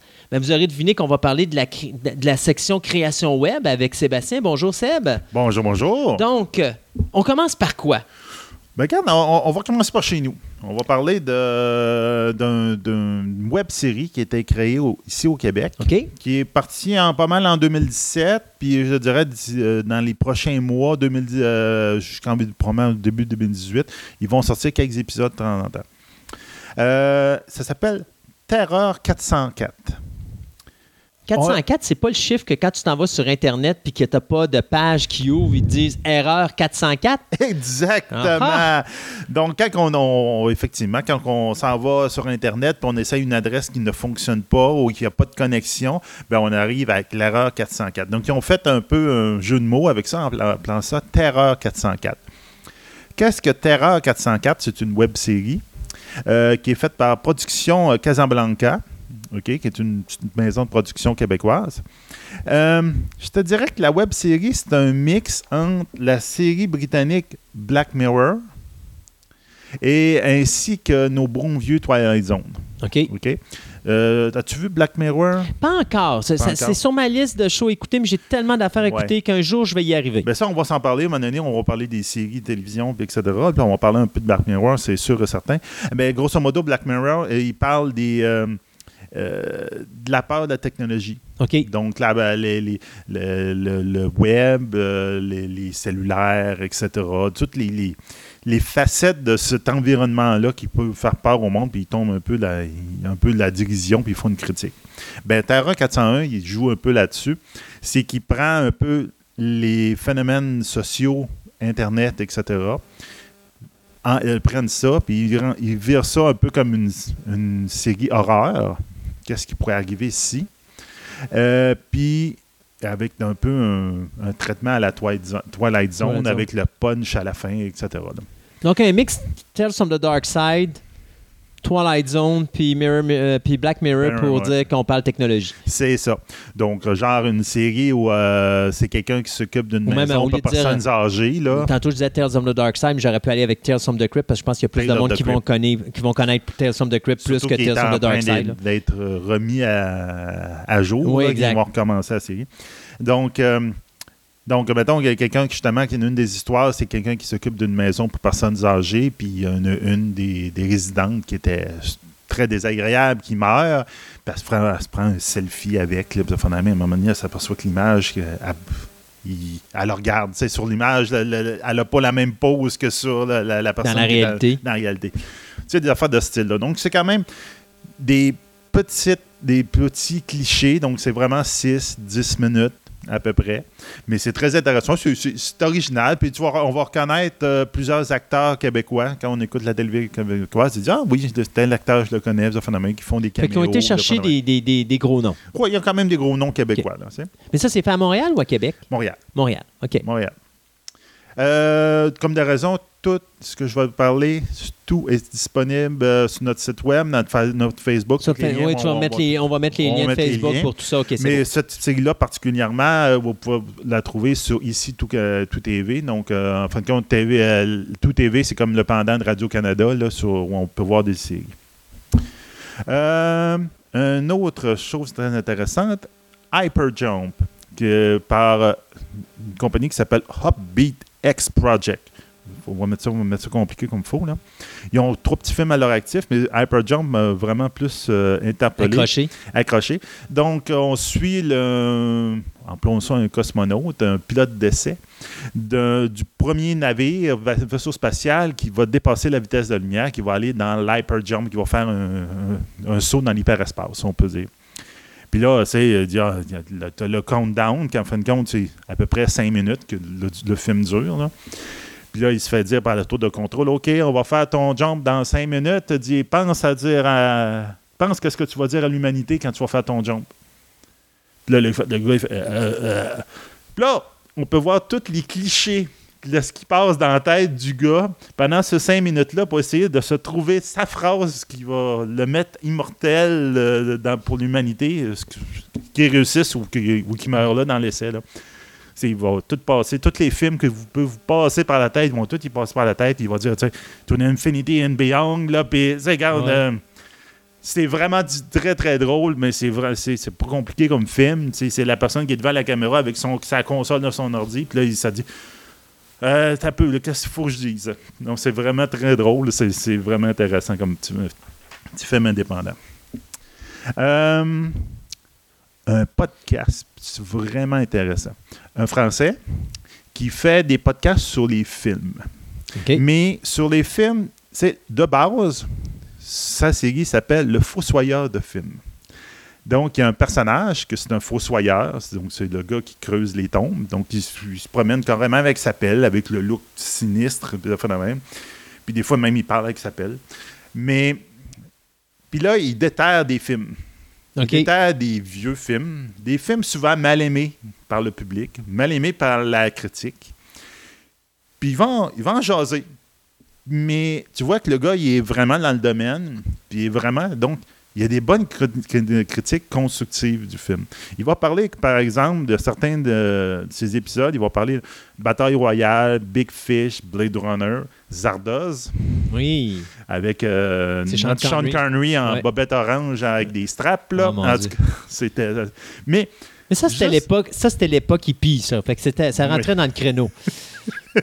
Mais justement, c'est- la critique, ben, la critique, la, la- la déconstruction qu'il essaie de faire de ce film-là est vraiment intéressante parce que là, c'est. Il doit la remettre à l'époque. Et leur mec à l'époque, il, il parle des différents. Pourquoi que ça, tel choix était fait. etc. Donc, il y a vraiment une belle recherche en arrière de ça. C'est vraiment super intéressant qu'est-ce qu'il fait. Fait que tout amateur de film va aimer ça. Oui. Moi, j'aurais tendance à dire qu'il faudrait aller voir ça, puis euh, vous allez voir sur sa chaîne sur euh, YouTube, vous allez pouvoir voir tout un peu de ses créations.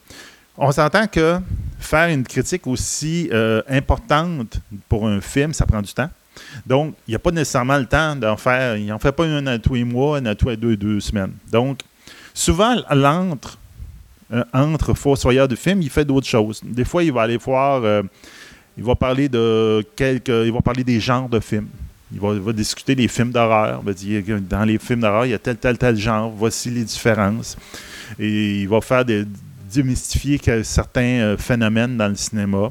Ou encore, des fois, il va dire oh, il est allé voir un film, puis il va venir, il va venir en parler pendant 5-10 minutes, puis il va dire Regarde, j'ai vu ce film-là hier, il dit, la critique l'a pas aimé pour telle raison. Moi, il dit Regarde, je l'ai bien aimé pour telle raison, telle affaire, telle chose, puis quelque chose de très sensé. Donc, euh, c'est vraiment intéressant comme chose, ça, va, ça vaut la peine. Un autre, vidéo, un autre podcast qui est intéressant, sur vidéo encore, mais là, il faut, faut aimer l'humour français. OK? Ça s'appelle Les joueurs du grenier. OK? Donc, ça, c'est des personnes qui prennent un bon vieux jeu vidéo, OK. mais ça peut être la première console qui est existée. Ça peut être. Euh, c'est pas des- nécessairement des tout nouveaux jeux qui viennent de sortir. C'est vraiment un vieux jeu. Ils vont prendre la cassette, ils vont la jouer et ils vont la critiquer. Tu, vas, tu oui, tu vas voir un peu la personne jouer, mais c'est vraiment, c'est- il prend les très mauvais jeux, puis il ramène de l'avant tous les problèmes, les niaiseries qu'on va voir dans ce jeu-là. Donc, euh, en plus, ils font ça aussi avec des, des personnages, va faire la même. Il va y avoir des, des, comme des, des personnages qui vont popper à l'écran et dire Ah oui, mais gars, t'as pas fait ça. Il ils, ils remettent l'absurdité euh, tout à l'heure. Mais est-ce qu'ils le font en numérique ou c'est des personnes, ils ont déguisé des, des gens? Ils ont déguisé des gens. OK. Oh, ils se prennent OK, d'autres, comme, oui. le costume, comme le costume du jeu en question. C'est ça. OK, je comprends. Donc, pour comme euh, relever les absurdités de- du jeu en question. Il faut vraiment aimer l'humour français, comme j'ai dit au début. Euh, puis, ils ont plusieurs dizaines de vidéos à leur actif. Euh, même que quand tu vois l'intro du podcast, tu remarques qu'entre là et le présent, le personnage principal, celui qui fait la critique puis qui joue au jeu vidéo, il a perdu du poids de manière importante, comme point que tu fais. Oh, OK, il s'est passé quelques années entre les deux. là. Donc, c'est vraiment intéressant. Mon gars, il, éc- il écoute beaucoup. En tout cas, les jeunes, ils l'écoutent beaucoup parce que justement, il dit plein de niaiseries sur des jeux vidéo. Puis il dit Ah, comment ça se fait qu'il faisait ça dans cette époque-là? Il dit Ouais, Ouais. mais regarde, c'est ça. Les jeux Ouais, il vidéo. fallait que ça ce- commence quelque part. fallait commencer à quelque part. C'est hein. ça. Euh, un autre intéressant qui est. Mettons ça dans le podcast, mais ça va aussi dans la critique de films. Ça va aussi dans, un peu dans le côté humour. Ça s'appelle des Honest Trailers. Je sais pas si tu as vu des Honest Trailers sur Internet. Non? Honest Trailer. Ouais. Euh, ça, c'est des bandes annonces honnêtes. Donc, c'est-à-dire qu'ils vont faire leur bande annonce de film, mais en mettant. Si le film est quétaine, ils vont mettre tout ce qu'il y a de plus quétaine dans la bande annonce. À peu près. OK. Ça, t'as compris le principe ouais, déjà avec le nom. Donc, euh, c'est une, une petite compagnie qui s'appelle Screen Junkie. Qu'eux autres, euh, généralement, ils font une critique d'un film. Ils font une critique d'un film, mais en, par- en partant d'un- du trailer ou d'un d'un trailer.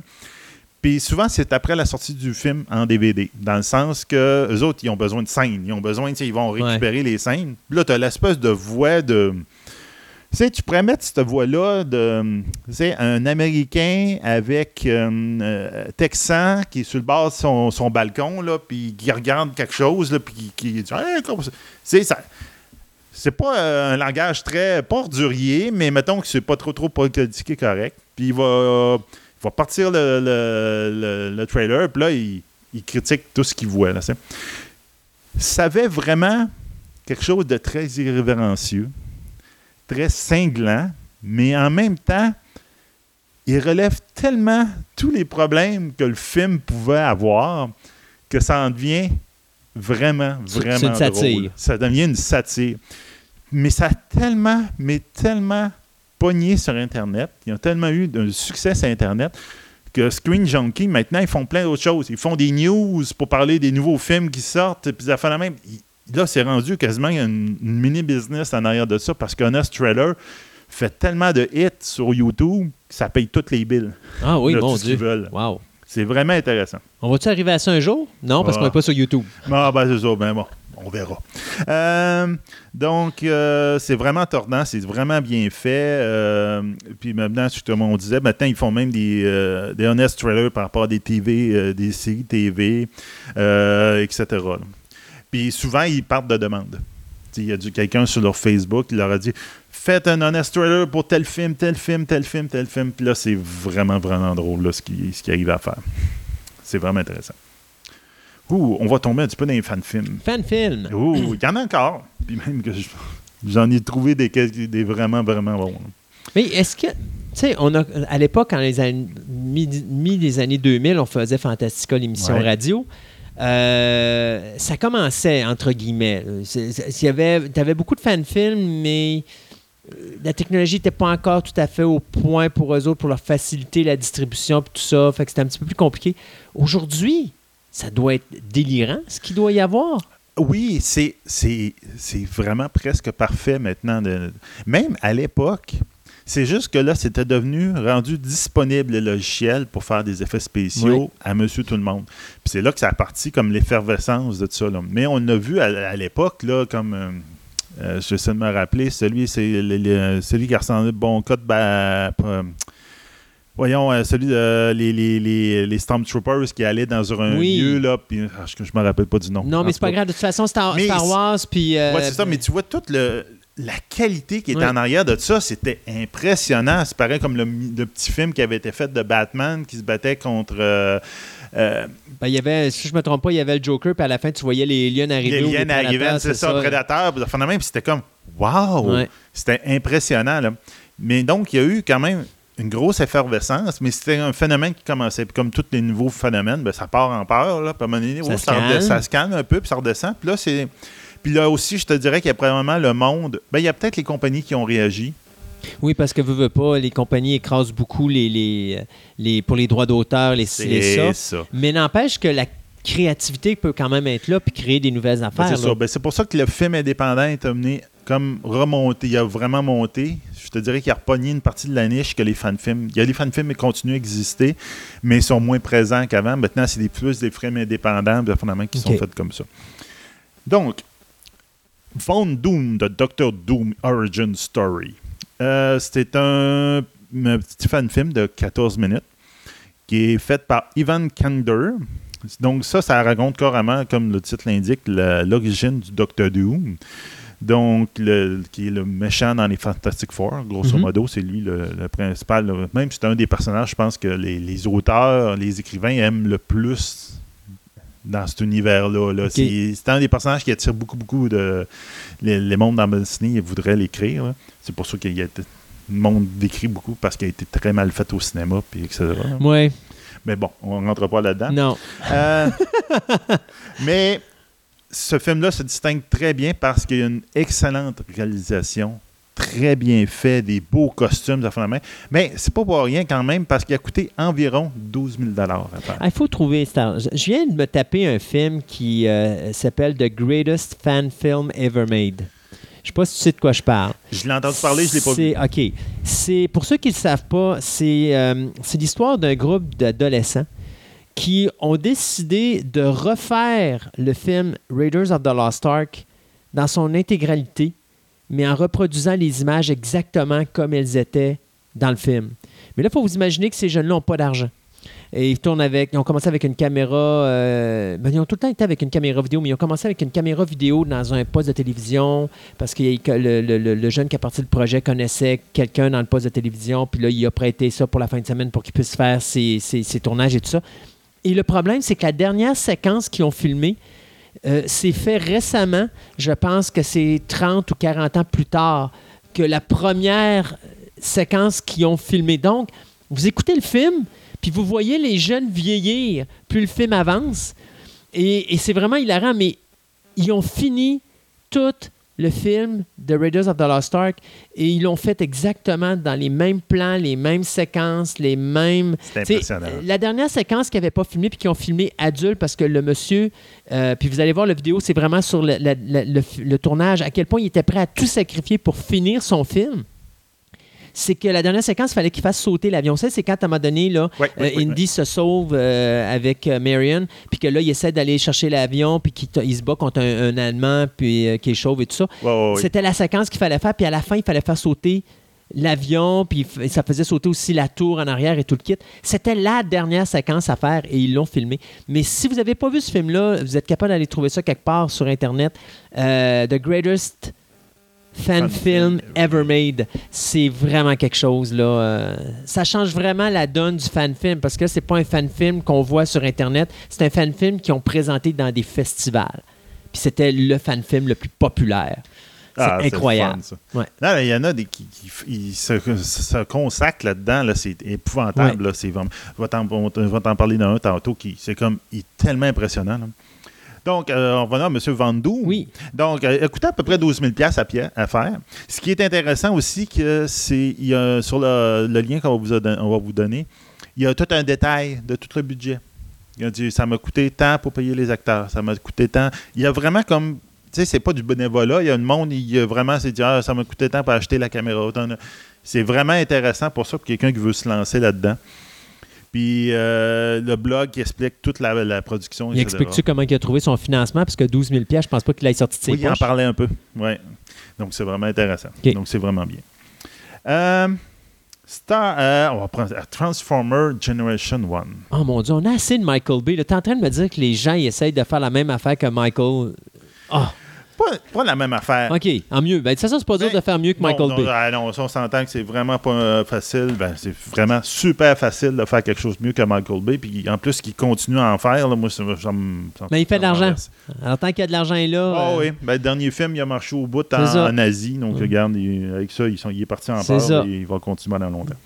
En tout cas, donc, euh, c'est un fan film de 13, à peu près 13 minutes, qui a été bâti environ, ben pas environ, mais pas mal basé sur le pattern d'un épisode de la génération 1. Donc, on s'entend, la génération 1, c'est les 84. premiers Transformers qui sont apparus à- ça. là, au petit écran, là, qu'on écoutait en dessin animé. Optimus Prime, puis C'est ça, avec puis- euh, Teletron. euh, ouais, c'est ça, le- le- l'ordinateur de bord Ouais. euh, de- des, des Transformers qui s'appelait de même. là. Donc, euh, quelques effets spéciaux. Pas beaucoup, quand même. Euh, récupération de tous les sons et la musique de- d'origine à l'époque. Euh, Puis des acteurs qui sont habitués et sont habillés en cosplay. Oh. En boîte de carton, là. Mais en belle boîte de carton. On s'entend que, regarde, c'est le genre que tu vois que dans les vidéos de cosplay, là, quasiment que le gars peut se transformer, qu'il se plie en deux, là. Ben, à peu près comme ça. là. Mais tu vois que c'est des fans. Parce que les costumes sont beaux quand même. mais On s'entend qu'ils sont faits en carton, là. On les voit, là. Mais ils ont été capables de reproduire le look, l'ambiance avec euh, des moyens du bord. Puis ils ont fait quelque chose de vraiment intéressant. Puis c'est pas. On dit, ah, on va en faire deux Transformers. Ben, elle dit non, regarde. à peu près tous les Transformers de base qu'on voyait dans la série est là. Puis ils sont tous avec leur look d'origine. Puis même que tu arrives à en voir quelques-uns qui font des caméos à des places, tu dis, regarde, ils se sont donné de la peine, là, mais vraiment bon. Puis en plus, les voix qu'ils ont pris, c'est des acteurs, mais tabarnouche, il y, en a certains là-dedans, là. La voix de, euh, d'Optimus Prime est quasiment pareille comme celle d'Optimus Prime. C'est vraiment impressionnant. Là. Donc, c'est vraiment bien fait. Euh, c'est un peu une histoire avec Bumblebee qui tourne autour de, de lui. Là, puis avec, euh, donc, euh, c'est vraiment intéressant. Puis ça fait, ils ont fait un beau produit. OK. On parle des mutants? On va parler de mutants. là. Ouh. Ouais, on va parler de mutants. Prends Deadpool, la version mo- moderne avec les films. Mhm. Tu prends ce personnage-là, puis tu le prends avec La Belle et la Bête, le, le numéro musical que le personnage de Gaston, qui est comme un peu le méchant dans le film, fait. Tu mets ça dans une, une- une boîte, puis tu brasses. Puis tu, tu regardes ce que ça donne. Ben, c'est à peu près ce qu'ils ont fait. Ils ont fait Deadpool, The Musical. Est-ce que Deadpool était la belle ou la bête? Je pense qu'il est pas mal la, la- la bête, pas mal. OK, c'est bon. En, tout cas, en tout cas, il est bête. OK, c'est bon. Donc, grosso modo, tu as Deadpool qui rentre dans un bar. là, à peu près le même genre de bar qu'on le voit au début du film. Là. Puis il rentre en costume, etc. Puis là, en fin de compte, euh, pour une raison plus ou moins expliquée dans l'affaire, ben, tout le monde ici veut le tuer. Puis là, il part à chanter. Puis avec ça, avec le la même interaction qu'il fait avec l'auditoire que dans le film, mais il parle à l'écran. Il dit Ah, tu- est-ce que ce serait la musique d'un musical? Hum, J'adore les musicals. Puis là, c'est comme il part, puis là, il, en chantant, il, Yes, tue, il tue il- tout le monde, ouais, à peu c'est près. ça. Là. C'est avec des répliques comme genre euh, euh, Deadpool est capable de, tuer, de tuer, puis Deadpool est capable de vous donner des coups de pied dans, dans les chenolles. Bon, ça, ça- avec la petite musique en arrière, ça fait la même. J'avoue que j'ai passé un beau cinq minutes à l'écouter, puis tu as le, son- le sourire fendu dans la, dans la face tout le long pour à le voir interagir, puis à le voir à chanter, puis tu écoutes les paroles, puis tu dis Ah, ça n'a pas d'allure, qu'est-ce qu'ils ont fait là? C'est le fun avec Deadpool parce que c'est un costume qui est facile à faire. Oui, Tu t'achètes ça n'importe où, puis that's it, mais c'est il est vraiment bien fait, le Ouais. costume qu'il y a là-dedans, il est parfait, là, tu sais. Donc, c'est vraiment drôle, puis j'ai beaucoup, beaucoup aimé ça. Euh, des films de. on se rappelle de Dark Crystal. Oui. qui est fait par Jim Henson. te dirais, 83, moi, c'était si pas mal un film qui m'a. qui m'a. euh, c'est- Quand Ah, tu dis qu'elle dit, tu regardes ça, tu fais, Hey, ils ont fait ça tout avec des puppets. Oui, c'est c'est impressionnant à Ouais. l'époque. Puis même justement, ça se parle de plus en plus pour en faire un deuxième. Là. Ben, en réalité, les suites ont été faites en comique, mais la technologie, c'est parce que moi, je me rappelle que quand j'avais entendu parler des projets, ils parlaient de- de- d'amener le numérique là-dedans, puis t'amènes le numérique dans ça, c'est plus pareil. Là. Le, Non, le- le c'est ça. charme du cristal magique, c'était ça, c'était de voir à quel point tout était fait en marionnette. Puis c'était vraiment grandiose comme spectacle. Ah, ouais, oui. Mais toi, t'avais-tu écouté la, la série Farscape? Farscape, vois-tu, moi, quand tu mets des popettes avec des humains, ça marche pas. Ben- Sauf si c'est les mopettes, parce que c'est fait pour ça. Mais Farscape, j'ai jamais été capable. J'ai essayé quelques épisodes, puis j'étais pas capable. Mais étrangement, moi, beaucoup aimé ça parce qu'il était capable, avec les popettes, de, de tomber dans un univers complètement déjanté. Là, Parce Mhm. que c'est comme, là, t'avais vraiment des, vrais aliens. là. Mm. Puis il y a un épisode, une place, où il rencontre un ship. Puis dans le ship, c'est des Caxis. OK. Puis c'est vraiment le costume de Dark Crystal, mais upgradé, là, puis comme je dis, avec les nouvelles techniques, puis ça fait, tu fais wow, ça flash. là. Mm. Comme- Mais quand il fallait être un fan de Dark Crystal pour reconnaître ces aliens-là. Fait qu'ils ont fait un fan-film de ça. Ben, il n'y a pas rien qu'un fan-film, c'est que Jim Henson a décidé, on fait un concours de fan-film. Wow, ça, c'est le fun. Puis il dit, on donne un prix aux au gagnants, puis il dit, lâchez-vous lousse, puis faites ce que vous voulez. Donc, ça a donné que, là, il y a un channel YouTube que je vais vous donner comme lien, où c'est comme tous les concurrents, ainsi que les gagnants qui sont là. Puis, donc, vous on va avoir avec des, euh, des, des fan-films faits avec des marionnettes qui ressemblent vraiment, vraiment, vraiment comme Ceux d'origine. Ceux d'origine. C'est vraiment bien fait. Tu vas en avoir d'autres, ça va être des marionnettes, plus à, quasiment des marionnettes à doigts. Là, c'est monsieur, euh, tout le monde a fait. Tu vas avoir même des animations. Tu vas avoir ceux qui sont faits aussi avec des vrais acteurs. Puis celui qui est fait avec un vrai, un vrai acteur, dit, j'avoue que la fille, elle ressemble beaucoup à la fille qu'on voit dans le film, la personnage principal.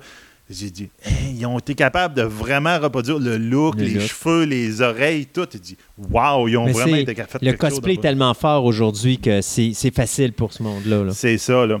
Mais c'est vraiment impressionnant. Puis là, à, à cette adresse-là, vous allez avoir pas rien qu'un film, vous allez avoir comme plusieurs, Plusieurs. dizaines de films. Donc, vous allez pouvoir aller regarder là-dedans puis vous faire du fun. OK, super.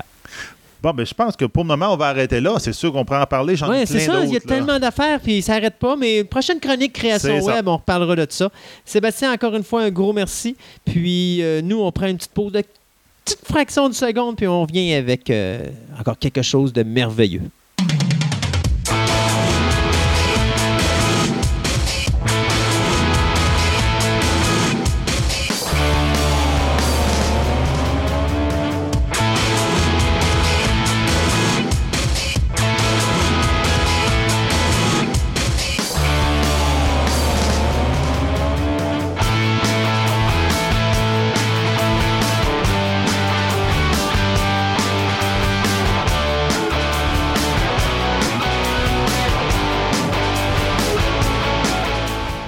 Il y a quelque temps, nous avons eu la chance d'accueillir à l'émission M. Martin Hébert qui nous avait parlé d'anthropologie. Puis si vous vous rappelez bien, j'avais été un petit peu taquin parce qu'on n'avait pas nécessairement tout dévoilé au début de la chronique. On avait juste dit qu'on parlait d'anthropologie, mais qu'on gardait quelque chose en stand-by en arrière.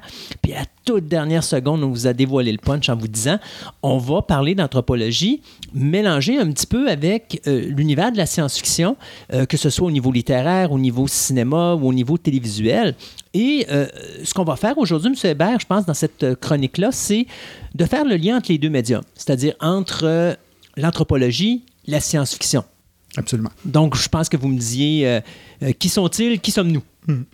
Absolument. D'abord, merci beaucoup, Christophe, de me recevoir aujourd'hui. Ah, ben, écoutez, ça fait plaisir. Euh, oui, essentiellement, on, on a eu une première chronique où on faisait un survol de l'anthropologie. Après ça, on a dit, ben, il y a des ponts avec la science-fiction.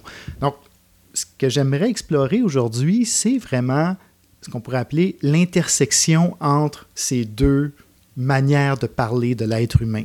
C'est-à-dire que l'anthropologie, c'est quelque chose en soi, la science-fiction, c'est quelque chose en soi, euh, mais il y a un, un ensemble d'œuvres, il y a un ensemble de questions sur lesquelles euh, les deux se ressemblent, euh, disons, grandement, ou en fait, où les deux s'inspirent l'une de l'autre. Première chose qu'il faut comprendre, c'est que euh, le discours anthropologique et le discours de la science-fiction sont apparus relativement tardivement et dans un domaine, dans- dans un espace très particulier qui est l'Occident, au 19e siècle essentiellement. Donc, euh, Je pense que vous nous disiez milieu des années euh, 1800. oui, 1850, C'est disons. Là. Euh, science-fiction, il y a des œuvres euh, un peu euh, antérieures donc, qui, sont vraiment associées. Bon, on, on dit souvent que la science-fiction naît avec Frankenstein de Mary Shelley, euh, 1821. Il y a eu plusieurs versions, mais 1821. Donc, vous voyez, on est vraiment dans des thématiques du 19e siècle. Et déjà là, dans Frankenstein, vous voyez la réflexion sur la frontière entre l'humain et le monstre, essentiellement. Donc, il y, a, il y a cette réflexion-là qui, comme, qui est déjà présente euh, dans la science-fiction euh, naissante et euh, on est évidemment dans une forme d'anthropologie là-dedans parce qu'il va y avoir des réflexions sur qu'est-ce qui définit l'humanité de ce monstre-là, sa, sa capacité d'avoir des émotions. Est-ce que c'est capacité- un être d'abord pour commencer? Parce que pour eux autres, c'est une création, mais comme c'est pas une création de Dieu, donc c'est. Ils appellent ça une créature, un monstre, mais c'est comme. Est-ce qu'on peut dire que c'était pour eux autres comme euh, démoniaque?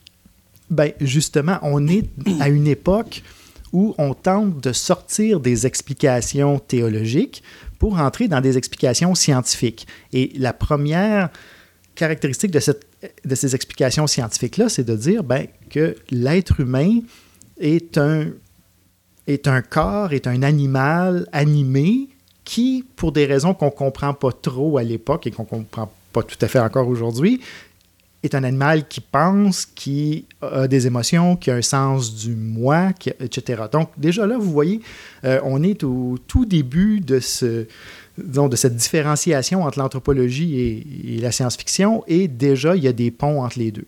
Mais évidemment, si on recule plus loin en arrière, ben là, cette distinction-là disparaît presque totalement. C'est-à-dire que euh, l'anthropologie, disons, euh, ancienne, avant l'émergence de la discipline, était profondément ancrée, par exemple, dans des récits de voyage. Donc, euh, il- durant la, la découverte, euh, euh, disons, Mettons Christophe Colomb. Christophe Colomb, euh, disons, au moment où les Européens commencent à euh, se promener un peu plus sur la planète, ils développent des discours sur l'autre. On a rencontré tel type de personnes ou tel type d'animaux, tel type euh, effectivement, le contact avec les Amériques va générer énormément de, de spéculations, de, de- de récits, de réflexions, et qui vont créer toutes sortes de stéréotypes, etc. Donc, c'est une sorte de science-fiction pratiquement de l'époque. Mais il euh, n'y a, pas- il y a pas de gens qui vont étudier ce domaine-là à cette, épo- à cette époque-là. Je veux dire, pour eux, ils vont pas commencer à avoir des gens qui vont commencer à étudier d'où viennent les Indiens ou d'où vi- d'où viennent leur génération, comment que ça fonctionne. Ça va être vraiment euh, du cas par cas, raconté de Monsieur Tout le Monde à Monsieur Tout le Monde. Euh, Il y a des gens qui spéculent, effectivement. Donc, euh, on, on a un, un récit sur qui pourraient être ces gens-là? Bon, le- par exemple, dans le contact avec les, euh, les peuples autochtones des Amériques, on, on va se dire, ben, est-ce qu'ils ont été créés par... Est-ce qu'ils est-ce- qu'ils ont été Ouais. créés par Dieu? Est-ce qu'ils ont été... Est-ce que leur existence peut être réconciliée avec Notre Dieu. notre Dieu et notre théologie? Et là, on va. Donc, déjà, ça, c'est au début du 18e siècle. Donc, on recule encore d'un siècle par rapport à Mary Shelley, Mm.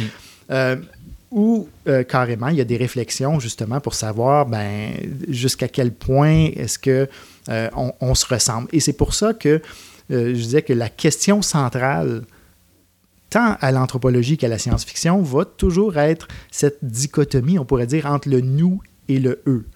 On ne donne pas de contenu Mhm. particulier, c'est juste qui est-ce qui me ressemble, qui est-ce qui est différent de moi, pourquoi, qu'est-ce qui fait? Donc, la réflexion sur cette frontière-là euh, est vraiment au ressort de, le ressort de toutes ces formes de, discours. Donc, si on en revient avec Frankenstein, ce qu'on disait tantôt, c'est l'être humain qui crée une créature, mais l'être humain est un être humain, mais la créature, l'être humain ne peut pas créer une créature puisque seul Dieu peut faire la création. Mais là, on met un récit où est-ce que là, c'est l'être humain qui le crée. Sauf que, est-ce que cette créature-là a une conscience? Et normalement, il ne devrait pas parce que c'est pas Dieu qui l'a créé. Questionnement comme ça. Oui, absolument. Donc, la question fondamentale revient, est-ce que cette créature-là fait partie du nous? Est-ce qu'on peut l'inclure dans, Dans notre société? Dans, dans- dans les- le groupe qu'on considère comme étant nous? Ou est-ce qu'elle est fondamentalement différente et doit être rejetée dans le eux? Donc, euh, ça, a l'air abstrait comme ça, mais c'est des discussions qu'on a constamment. Euh, évidemment, aujourd'hui, euh, le, principe de l'unité de l'espèce humaine est, acquis, mais c'est quelque chose qui est arrivé très tardivement. Longtemps, bon, entre autres dans des théories très racistes, mais il y a eu encore là, à la fin du 19e siècle, début du 20e siècle, l'idée que finalement l'être humain pouvait être composé de plusieurs espèces différentes. Et, et- et encore aujourd'hui, dans la, euh, quand on parle de la préhistoire humaine, de la paléontologie humaine, on, on trouve plein de fossiles différents avec des petites différences les uns par rapport aux autres. Et la question, c'est toujours la même. Est-ce qu'ils nous ressemblent ou est-ce qu'ils sont différents? Et là, il y a toute la question des critères. Mais je veux revenir peut-être sur quelque chose de... Oui. Avant d'aller trop loin là-dedans. Ce qu'il faut remarquer, c'est que là où l'anthropologie et la science-fiction se touchent, c'est dans la production de récits sur l'humain la plupart du temps. Et ses frontières, on pourrait dire. Donc, même l'anthropologie la plus scientifique, la plus, disons, le nez collé sur les faits et les... euh, à un moment donné, doit se prononcer, doit raconter une histoire au public. On voit ça chez les archéologues beaucoup. Les archéologues trouvent toutes sortes de petits tessons. Puis, Mais à un moment donné, vous pouvez pas juste dire ben, j'ai trouvé euh, 4200 tessons de poterie euh, sur mon site et je peux pas me prononcer sur ce que ça veut dire. Les gens vont vouloir voir une maquette, veulent voir un dessin de comment ça se passait durant la préhistoire, etc. Donc, vous êtes nécessairement obligé de d'enrober d'une certaine façon vos, De faire une interprétation. Exactement. Et toute la question de ce pont entre l'anthropologie, la littérature, le cinéma, la BD, etc., va tourner autour de cette question de l'interprétation.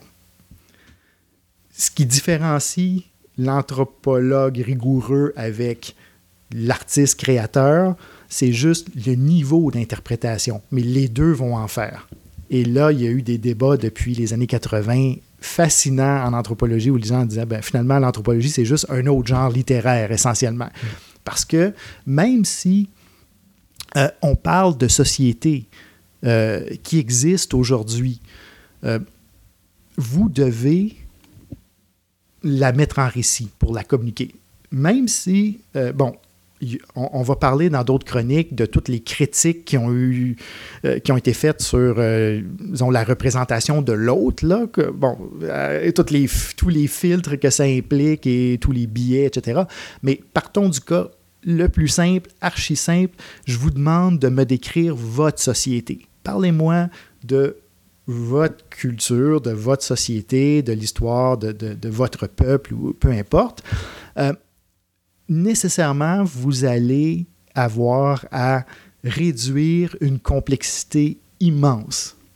C'est même si vous connaissez cette société-là comme personne d'autre la connaît, pour la communiquer, pour communiquer quelle est, selon vous, la société québécoise ou quelle est, selon vous, bon, peu importe. Faut la- faire un société, résumé. faut faire un résumé, exactement. Et ce résumé-là passe toujours par des, des formes quasi littéraires. Vous devez raconter une histoire, vous devez situer votre société dans un développement historique. Il y en a qui vont parler de son destin, il y en a qui vont parler de presque de son naissance. Bon, euh, ma société se résume à tel trait fondamental, etc. Donc, il y, a plein de manières de le faire, mais on est dans de la production de discours. De l'autre côté, la science-fiction qu'on pourrait facilement voir comme simplement une fabulation, comme un pur discours déconnecté de tout, doit s'alimenter quand même à la réalité, à des exemples, à des inspirations pour avoir un sens. Vous ne pouvez pas inventer une société fictive totalement à partir de zéro sans avoir aucun, aucun référent. Donc, nécessairement, dans votre société, il va y avoir un système politique. Vous pouvez faire le tour de la science-fiction. Normalement, on peut identifier peut-être trois ou quatre systèmes politiques qui sont mis en place. La diversité est vraiment pas énorme. Euh, votre monde doit avoir une économie. Votre monde euh, doit avoir une manière de penser la reproduction. Donc, votre, votre monde va probablement avoir une mythologie, une religion, etc. Donc, des gens qui travaillent, par exemple, dans l'industrie du jeu vidéo, des, auteurs de, de science-fiction qui veulent créer des univers, des gens qui veulent créer un univers cinématographique ou un univers dans une série de télé, très, très rapidement se retrouvent devant le besoin de formuler l'anthropologie fondamentale de leur société. En disant, OK, c'est quoi le ressort de ma société ici? Donc ici, vous voyez que ce qui était au départ deux genres et deux discours très différents commence à se mêler d'une façon qui est quand même euh, assez inconfortable dans certains cas, euh, de part et d'autre. Dans l'être humain, qu'est-ce qui aurait fait bouger plus l'évolution? L'anthropologie basée à travers les contes raconté par d'autres personnes ou l'anthropologie à partir d'œuvres littéraires? Parce que là, on, tantôt, on parlait des années 1800, mhm. euh, mais qu'est-ce qui a été le gros déclencheur pour l'évolution humaine? Ça a-tu vraiment été juste euh, le monde qui revient de bateau puis qui raconte qu'est-ce qu'il a vécu, puis les, les, sauvages qu'il a rencontrés, puis euh, leur évolution d'après sa vision? Ou vraiment des artistes ou des auteurs qui ont écrit des œuvres comme justement euh, Marie Shelley ou encore Jules Verne ou euh, d'autres artistes ou d'autres auteurs qui ont fait beaucoup évoluer les choses parce qu'ils ont été, eux, avec une vision futuriste qui a peut-être justement fait en sorte que là, les gens sont posés beaucoup de questionnements. Mm-hmm. Euh, oui, excellente question qui, qui, nous ramène en fait à, à l'origine commune entre, on pourrait dire, l'anthropologie et ben, la, science-fiction occidentale, mais euh, qui nous ramène à l'origine d'à peu près tous les genres littéraires occidentaux, c'est-à-dire euh, l'Odyssée d'Homère. L'Odyssée d'Homère est remarquable dans la tradition occidentale précisément parce que c'est le moment où quelqu'un décide de mettre par écrit une tradition orale avant Homère, toutes les histoires qu'Homère raconte, y compris d'avoir rencontré des, cyclopes, d'avoir rencontré des peuples de géants, d'avoir. Donc, des, des discours sur l'autre aussi, y compris à, l'époque, l'autre, c'est le panthéon des dieux euh, dans la tradition occidentale. Euh, donc, Homère met ses poèmes par écrit. Et à partir du moment où ils sont par écrit, ils vont connaître une circulation qui est complètement différente de ce qu'elle ce qu'elle était avant. Donc, on ne peut pas dire qu'un mode fait changer, disons, les mentalités ou, la société plus rapidement ou plus que l'autre, mais euh, il y a certainement euh, des différences fondamentales. Il y a euh, une circulation différente. Parce qu'à partir du moment, par exemple, où euh, les textes euh, d'Homère commencent à circuler, ce qu'on voit émerger, c'est des gens commencer à tenter de valider euh, les informations qui sont données là-dedans. Et il va avoir tout un discours,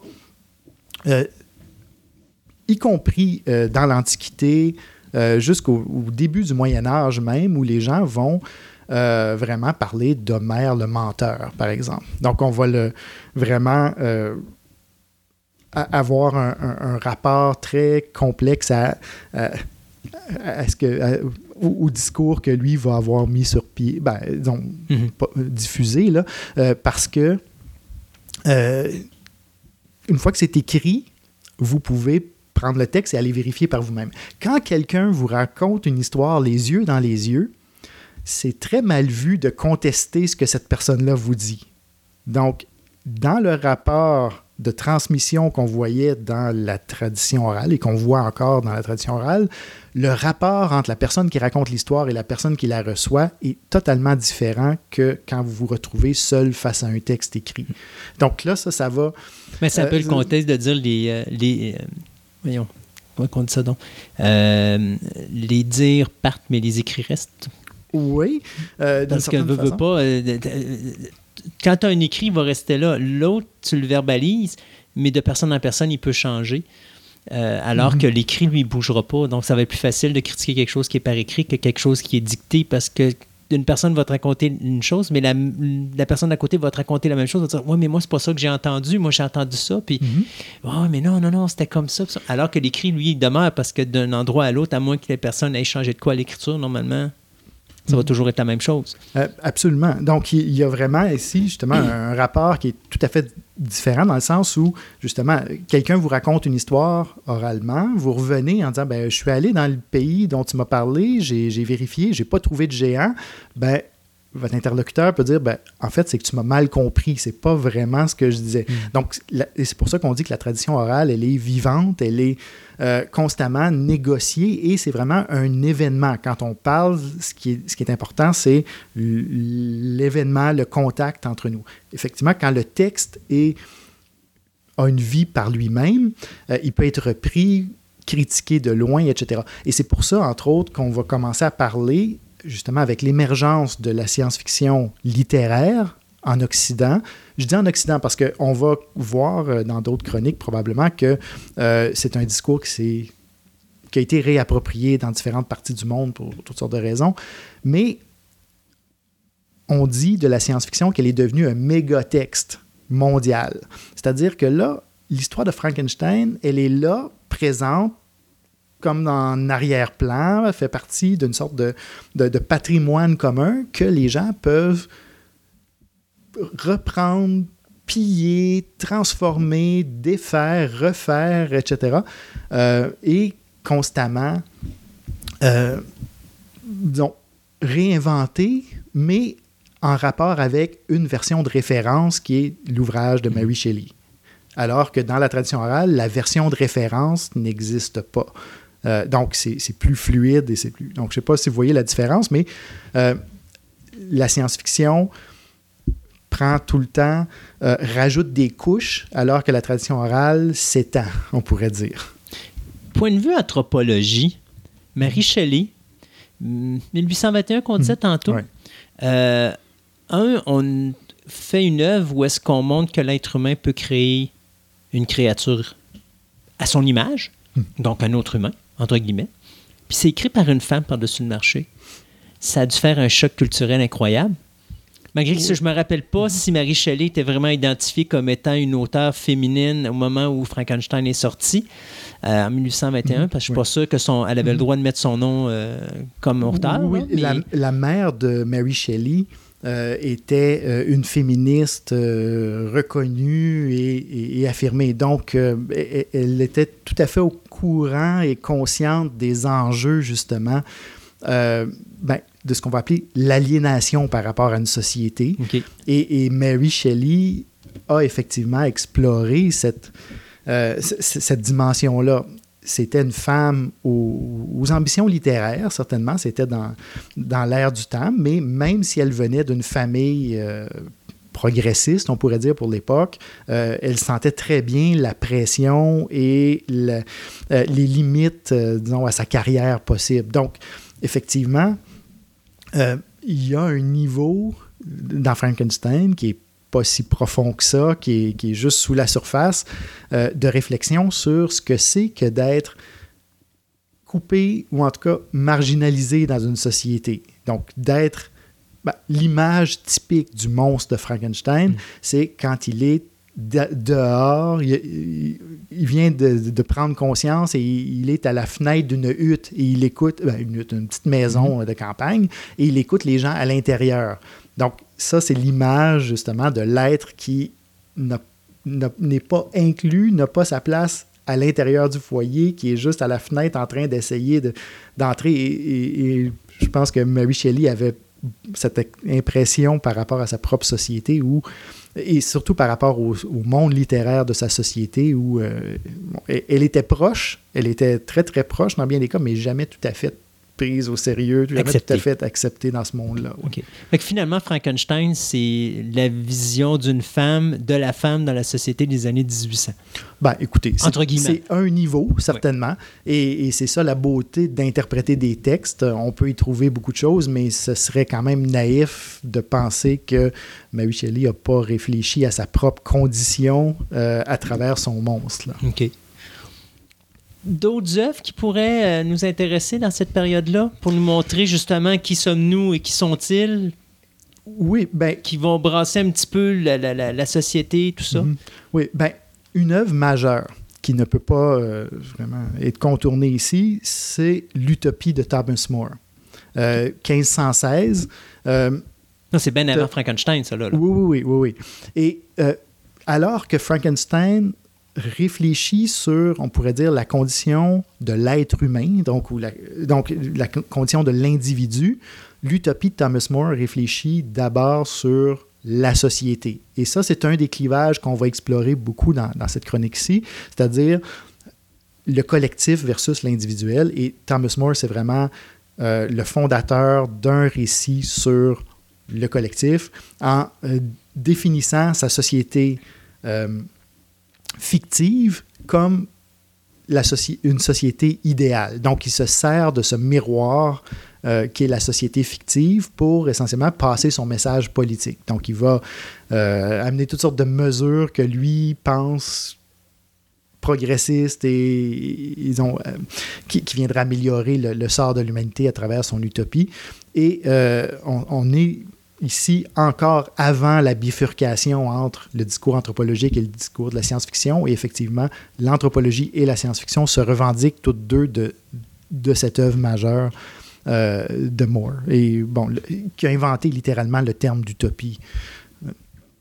Donc oui, on va avoir à, à discuter de ce genre particulier-là, mais qui montre très bien que euh, quand on parle d'une société, quand on décrit une société imaginaire, euh, on n'est pas nécessairement euh, juste dans une volonté de vouloir être objectif. Il y a aussi une volonté, dans certains cas, comme chez Moore, c'est évident, de d'inspirer les gens, de donner des messages, de, de dépeindre la société qu'on voudrait bien voir arriver. Et même les anthropologues les plus rigoureux qui, qui ont voulu décrire de la manière la plus objective les sociétés qu'ils décrivaient n'étaient pas exempts de ce, de, de ce désir-là de, de dépeindre la société euh, de chasseurs-cueilleurs, par exemple, qu'ils étaient en train d'étudier comme une société où les gens sont plus heureux, une société où, où les- la- qui est plus en harmonie avec la nature, etc. Donc, il y a plein de, euh, de caractéristiques comme ça de ces sociétés idéales. Sans embarquer trop loin dans ça, parce que je vois que le temps file déjà, c'est incroyable ce que ça va vite quand on s'amuse. Euh, on parle de qui sommes, qui sommes-nous, qui sont-ils? Mhm. On a parlé de nous, mais on n'a pas parlé de race extraterrestre. Mhm. Donc, des, des romans ou même des films ou des choses qui s'en viennent comme ça. Je suppose qu'on va en parler dans d'autres chroniques. euh, Euh, absolument, oui.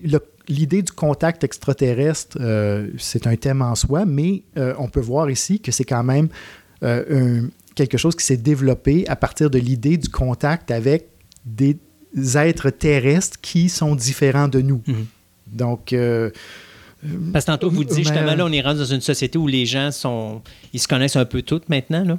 Euh, donc, il n'y a plus autant de chocs culturels comme il y avait dans les années 1800 ou ainsi de suite. Mais là, maintenant, il me semble que c'est exactement le même choc culturel, mais comme on n'est plus capable de le faire entre nous autres, on cherche comme à, à tout simplement l'écarter puis aller le chercher ailleurs. Euh, Absolument. Ben, si vous regardez juste rapidement l'évolution du discours sur l'autre, l'autre a commencé comme étant le voisin dans, dans le village à côté, après ça, l'autre côté des montagnes, et quand euh, Le continent. on- euh, le continent bon, euh, des Amériques par rapport à l'Europe, l'Afrique, l'Asie ont, ont- ont tous été des, des- fait l'objet de, de fiction. Et après ça, euh, il y avait les races. ben, effectivement, avec euh, des visions très positives, très négatives de, chacune. Quand on a commencé à faire le tour de la Terre assez régulièrement, on s'est mis à s'intéresser à la Lune d'abord. Donc, tous les récits sur les Sélénites.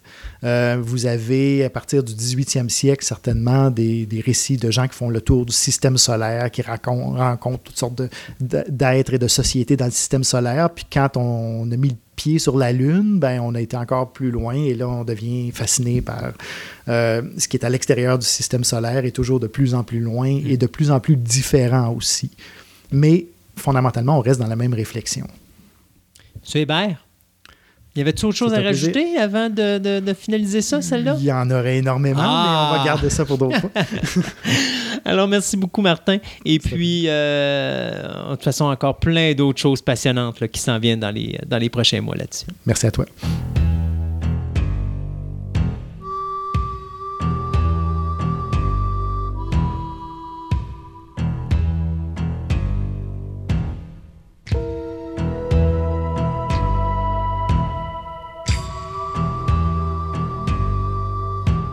Et il est venu le temps de cette fabuleuse chronique formerly known as Table Ronde. On fait comme on meurt. Ah, bon. Et là, on avait promis la dernière émission qu'on vous parlerait des nouveautés qui s'en viennent dans les séries télé. Y a-t-il des choses qu'il faudrait qu'on surveille en particulier? Euh, on a pensé à deux droits de ne pas le faire parce que là, Sébastien voulait absolument parler des amis. Des amis, ouais. Fait qu'on va essayer de voir si Sébastien est capable de nous sortir ça dans notre fabuleux 5 minutes. Ouh, hey boy, ça pour qu'il nous reste un 5 minutes pour les amis. Ben, on s'entend que gars, ça va être quand même relativement vite parce que il y, a, beaucoup, il y a beaucoup de séries télé qui s'en viennent. J'ai comme 10 pages de, de, de nouveautés, de nouveautés, de, de, nouvelles, de séries qui recommencent allez prochainement. Puis là, on ne peut pas tout en parler. Mais on va essayer de faire une petite sélection.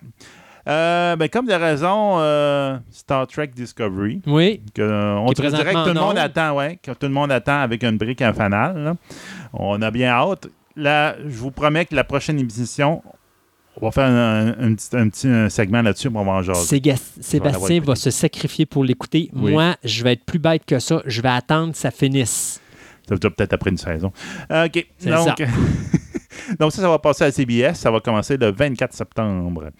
Euh, bon, on, peut en parler pareil. Ben, ça se passe avant la prendre la série originale. Ça devrait respecter l'ancienne la, série originale. Tu penses, toi? Oui. J'ai vu Klingon.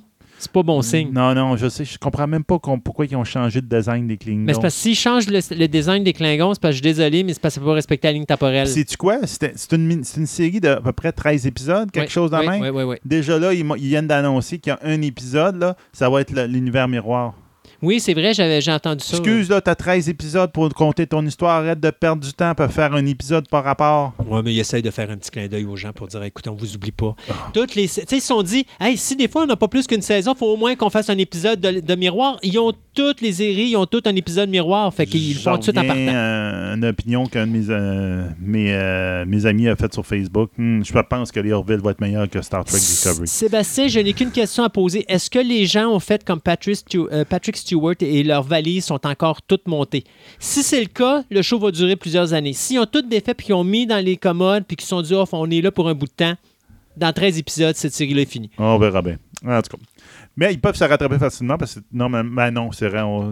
normalement, ça aurait dû être un euh, épisodique, chaque saison différente, mais en fin de compte, ils ont flushé tout ça. C'est ça. Euh, le 26 septembre, il va y avoir une autre affaire intéressante pour ceux qui aiment la série Big Bang Theory. Oui. Il va y avoir de Young Sheldon. Young Sheldon. Donc, en fin de compte, il va compter l'histoire du, du personnage principal de Big Bang Theory, mais quand il était jeune. Ouais. Puis, ils ont bien fait ça. Ils vont les jouer un à la suite de l'autre dans la même plage horaire. OK, ça veut dire que tu vas avoir Big Young Sheldon, puis après ça, Big ah Bang Theory, je pense, ou inverse. je ne me rappelle pas lequel des deux est avant l'autre, mais ça va être vraiment. je pense que l'acteur qui fait euh, Sheldon va faire les intros de chacun des épisodes. Hein? Je pense que quelque chose de même. Il va comme s'il comptait son histoire. Hmm. ça va être euh, quelque chose. Oui. Pour ceux qui aiment les comédies, en fin de compte, les sitcoms, là, ben, les vieux de la vieille, ils vont voir le retour de Will and Grace. Oui, c'est vrai, ça, ça c'est spécial. C'est pour ça que je trouve que ça vaut la peine de mentionner. Ça, la série initiale a fini en 2006, après huit saisons. Puis cette année, on va avoir une neuvième saison. Mais ça, la Puis là, le monde se demandait tout le monde, tout- euh, aux auteurs, dit, comment vous allez faire avec la fin? Fin? Quelle fin? Donc, ils vont peut-être flusher la fin, on va faire un rêve, ou je sais pas. là, C'était un rêve. Les huit saisons, c'était un rêve. Elle était dans le coma, couchée dans un lit, dans un hôpital entouré de zombies. Moi, là, regarde, Dallas, là, c'est pour ça que j'ai lâché cette série-là. Next. Dans mon temps, là. Next. Ah, c'est ça. Le 1er octobre, on va avoir une série à Fox qui appeler Ghosted. Ghosted, en fin de compte, c'est des euh, c'est deux, personnes, deux personnes qui sont recrutées par une organisation secrète gouvernementale pour investiguer le paranormal. Si je me trompe pas, je pense qu'elle a déjà commencé. Euh, ben, elle est annoncée pour le 1er octobre. 1er octobre, OK. Donc, peut-être qu'ils ont mis le pilote avant. Ça, c'est possible. Oui, parce Ça, que j'ai vu quelque chose passer. Ouais, c'est ça. Donc peut-être que c'est juste le comme le, le pilote qu'ils ont mis avant, mais la série régulière va en commencer 1er à partir du 1er octobre. OK. octobre.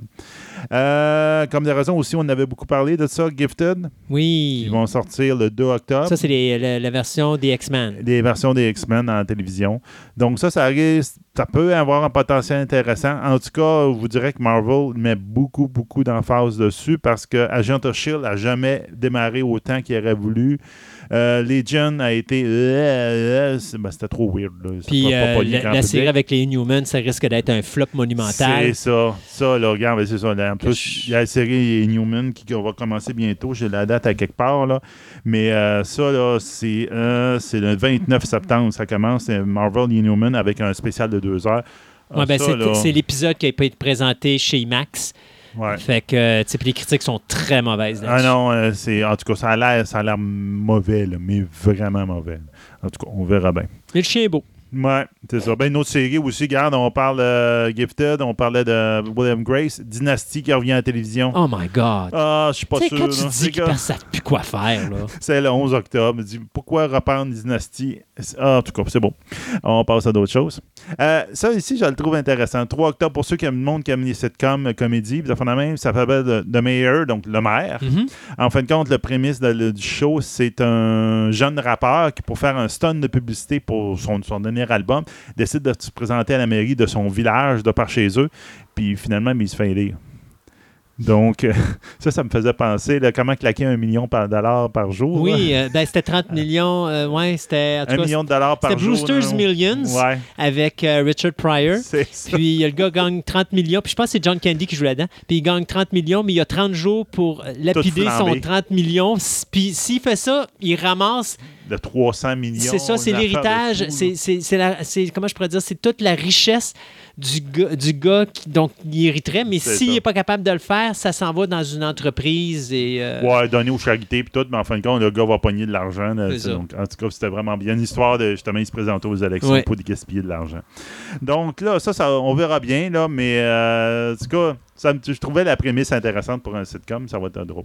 Euh, comme de raison, on a parlé d'un moment aussi, a des Orville Oui. qui est déjà commencé. D'ailleurs, le deuxième épisode a pas- perdu quoi 2 millions de À peu près 2 seulement, millions. Ce qui est très bon. Oui. Fait que s'il continue comme ça, les journalistes vont finir par dire que c'est excellent. C'est ça, ça va finir dans même. Effectivement, le deuxième épisode était excellent. Il était pas excellent, mais il était, il était meilleur. Ouais. Il était plus solide. finalement. Euh, de la Chip que j'ai recommencé à écouter, la, la- la- la nouvelle saison, quatrième saison, qui est très très bon. Et Rick and Morty aussi qui a commencé. Oui. Comme ça, ça va être intéressant. Et Walking Dead qui s'en vient le 22 octobre pour la saison euh, ouais, c'est ça. 8 avec le All Out War.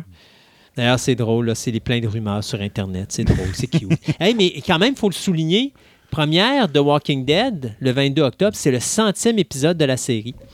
Euh, déjà ça? Ouais, déjà 100. Mais, euh, mais tu sais, 100 à l'époque, quand tu as, 22 épisodes, c'est 5 saisons. Là, euh, ils sont rendus à 8e parce qu'ils ont à peu près 16 épisodes par saison. dont une première, que si je me trompe pas, c'était 6 épisodes. Alors, euh, c'est sûr que c'est plus long pour se rendre au 100, mais c'est quand même quelque chose. là. Puis il y a encore quelques acteurs qui vont avoir toffé 60 épisodes. Euh, oui, oui. Puis, puis c'est-tu ce qui est drôle? Ça veut dire qu'à partir de ce moment-ci, tous les acteurs qui jouent dans Walking Dead, qui sont encore là, qui ont été dans les 100 premiers, présentement, s'ils veulent, demain matin, peuvent arrêter de travailler. Ils vont vivre jusqu'à la fin de leur jour. avec Parce que quand tu as reprises. 100 épisodes, tu tombes dans le syndicated. Et donc, à ce moment-là, tu as des recettes automatiques sur toutes les fois que le show est passé en reprise euh, à travers le monde. Alors, c'est ça, hein, les acteurs de Star Trek, si vous voyez Ah les- oui, la série originale, Next Gen, vous les voyez plus après ça, ils n'ont plus besoin de travailler. Parce que normalement, ils pourraient rester à la maison, puis avec tout l'argent qu'ils font, avec toutes les fois que les épisodes sont présentés dans le monde entier, le chèque de paie qui rentre à toutes les semaines, c'est plus que ce que vous gagnez dans une année. Dites-vous ça. Euh, des autres shows qui vont qui recommencent ou qui vont commencer le 21 septembre, Gotham, qui Oui. commence. On a vu aussi un trailer de Gotham avec le premier prototype de- du costume de Batman. Oui. Je trouve que le jeune est jeune en tabarnouche pour Les mettre le codes d'écoute costume, de la première n'ont pas été terribles.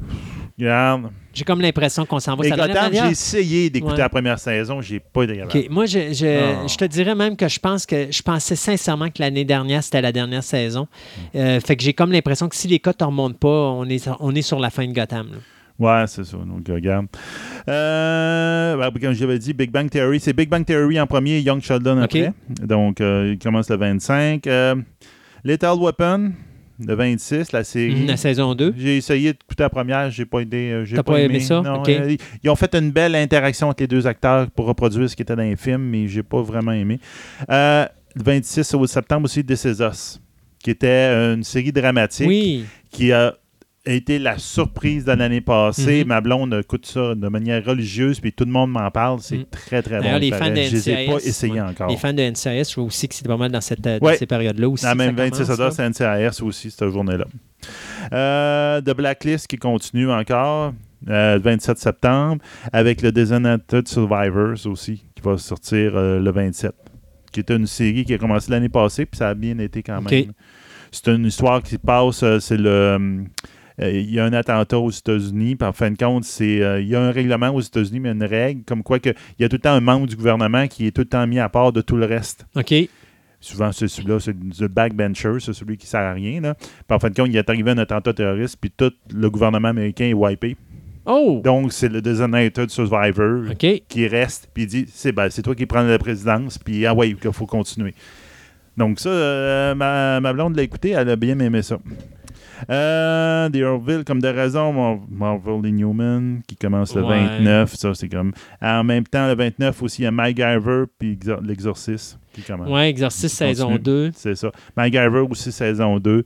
MacGyver, j'ai- j'ai adoré la série initiale, mais la nouvelle série, j'ai plus ou moins aimé. J'ai pas accroché pendant tout. Exorciste, ça va être drôle aussi. J'ai vu la- le prémisse. Là, ils s'en vont sur une île où ils ont comme des enfants protégés. Je sais pas trop quoi. Puis qui est possédé en tout cas. C'est les mêmes prêtres, mais c'est juste un nouveau staff. Un nouveau staff. Ils se sont, ils sont dit, ah, pourquoi pas filmer sur une Mais île ils paradisiaque dit, à quelque ouais, part? ouais, quelque chose. Mais de toute façon, il l'avait dit, hein, Exorciste, euh, ça va être comme des, des, ant- Des anthologies, C'est ouais. ça. Chaque saison est une histoire à part. Fait que ça, d'un côté, j'aime ça parce que si c'est cancellé, tu perds rien. La saison finit de même. Puis euh, au moins, tu as une fin d'épisode. Fait que euh, au moins, tu manques pas. Tu as l'impression de te faire abandonner. Ouais, ben c'est ça. Ah, il y a une petite. euh, mettons, euh, très rapide. Vite, vite, vite, rapide. Euh, de Lucifer à Oui. Fox le 2 octobre, ainsi la même date que c'est Gifted à Fox aussi. Donc, on va avoir deux shows un après l'autre. Euh, Once Upon a Time qui recommence le 6 octobre. Puis à ça, moi, ABC. d'après moi, est sur sa fin. Là. Ah oui, mais ça aurait dû être sur sa fin, ça fait longtemps. Euh, le 9 octobre, Supergirl. 10 octobre, Flash, ainsi que Legend of Tomorrow. Euh, Riverdale, qu'on a parlé tantôt, Oui. 11 octobre, et, euh, ainsi que Dynasty. Euh, puis Mr. Robot, aussi le 11, Mr. Robot, puis Shannara Chronicle, qu'on avait parlé aussi, c'est là. Donc ça, ça aurait été intéressant. Et finalement, le, le reste de DC, ben, ça va être Arrow, le 12 octobre, qui va sortir, ainsi qu'à la même date que Supernatural. Oh, s'il vous plaît. Supernatural, là, au, pourrait- au lieu de tuer les méchants ou les bons, peux-tu tuer le show? Ça serait bien. Ah oui, ça serait une méchante bonne chose. euh, 13 saisons, c'est trop long. ouais. Euh, de- vite, vite, vite, le 27 octobre, Stranger Things, qui recommence, puis Viking le 29 novembre. Hey, Sébastien, un gros merci. Oui, Puis- ben, ça, ça a été vite. Non, ça, Ben ouais, ben c'est, la, la chronique formerly known as Table Ronde. On devrait appeler ça le Time Warp. hey, c'est pas mauvais. Non, c'est pas, pas- pas mauvais, ça. Mesdames et messieurs, on a besoin Time de votre Warp aide. On a besoin de votre aide, Sébastien, découragé de mes noms. Alors, euh, Non, non, mais celle-là, je l'aime Ouais, ah, Time Warp, OK. On va penser à ça. Euh, Ouais. On risque de se faire poursuivre par la langue française parce qu'on n'est pas en français, mais ceci dit, on reviendra là-dessus. Hey, merci beaucoup d'avoir été avec nous encore une fois. temporel. C'est correct. Non, OK. Merci beaucoup d'avoir été avec nous encore une fois dans cette émission. Et on se dit à la prochaine. Ça marche. Bye bye tout le monde.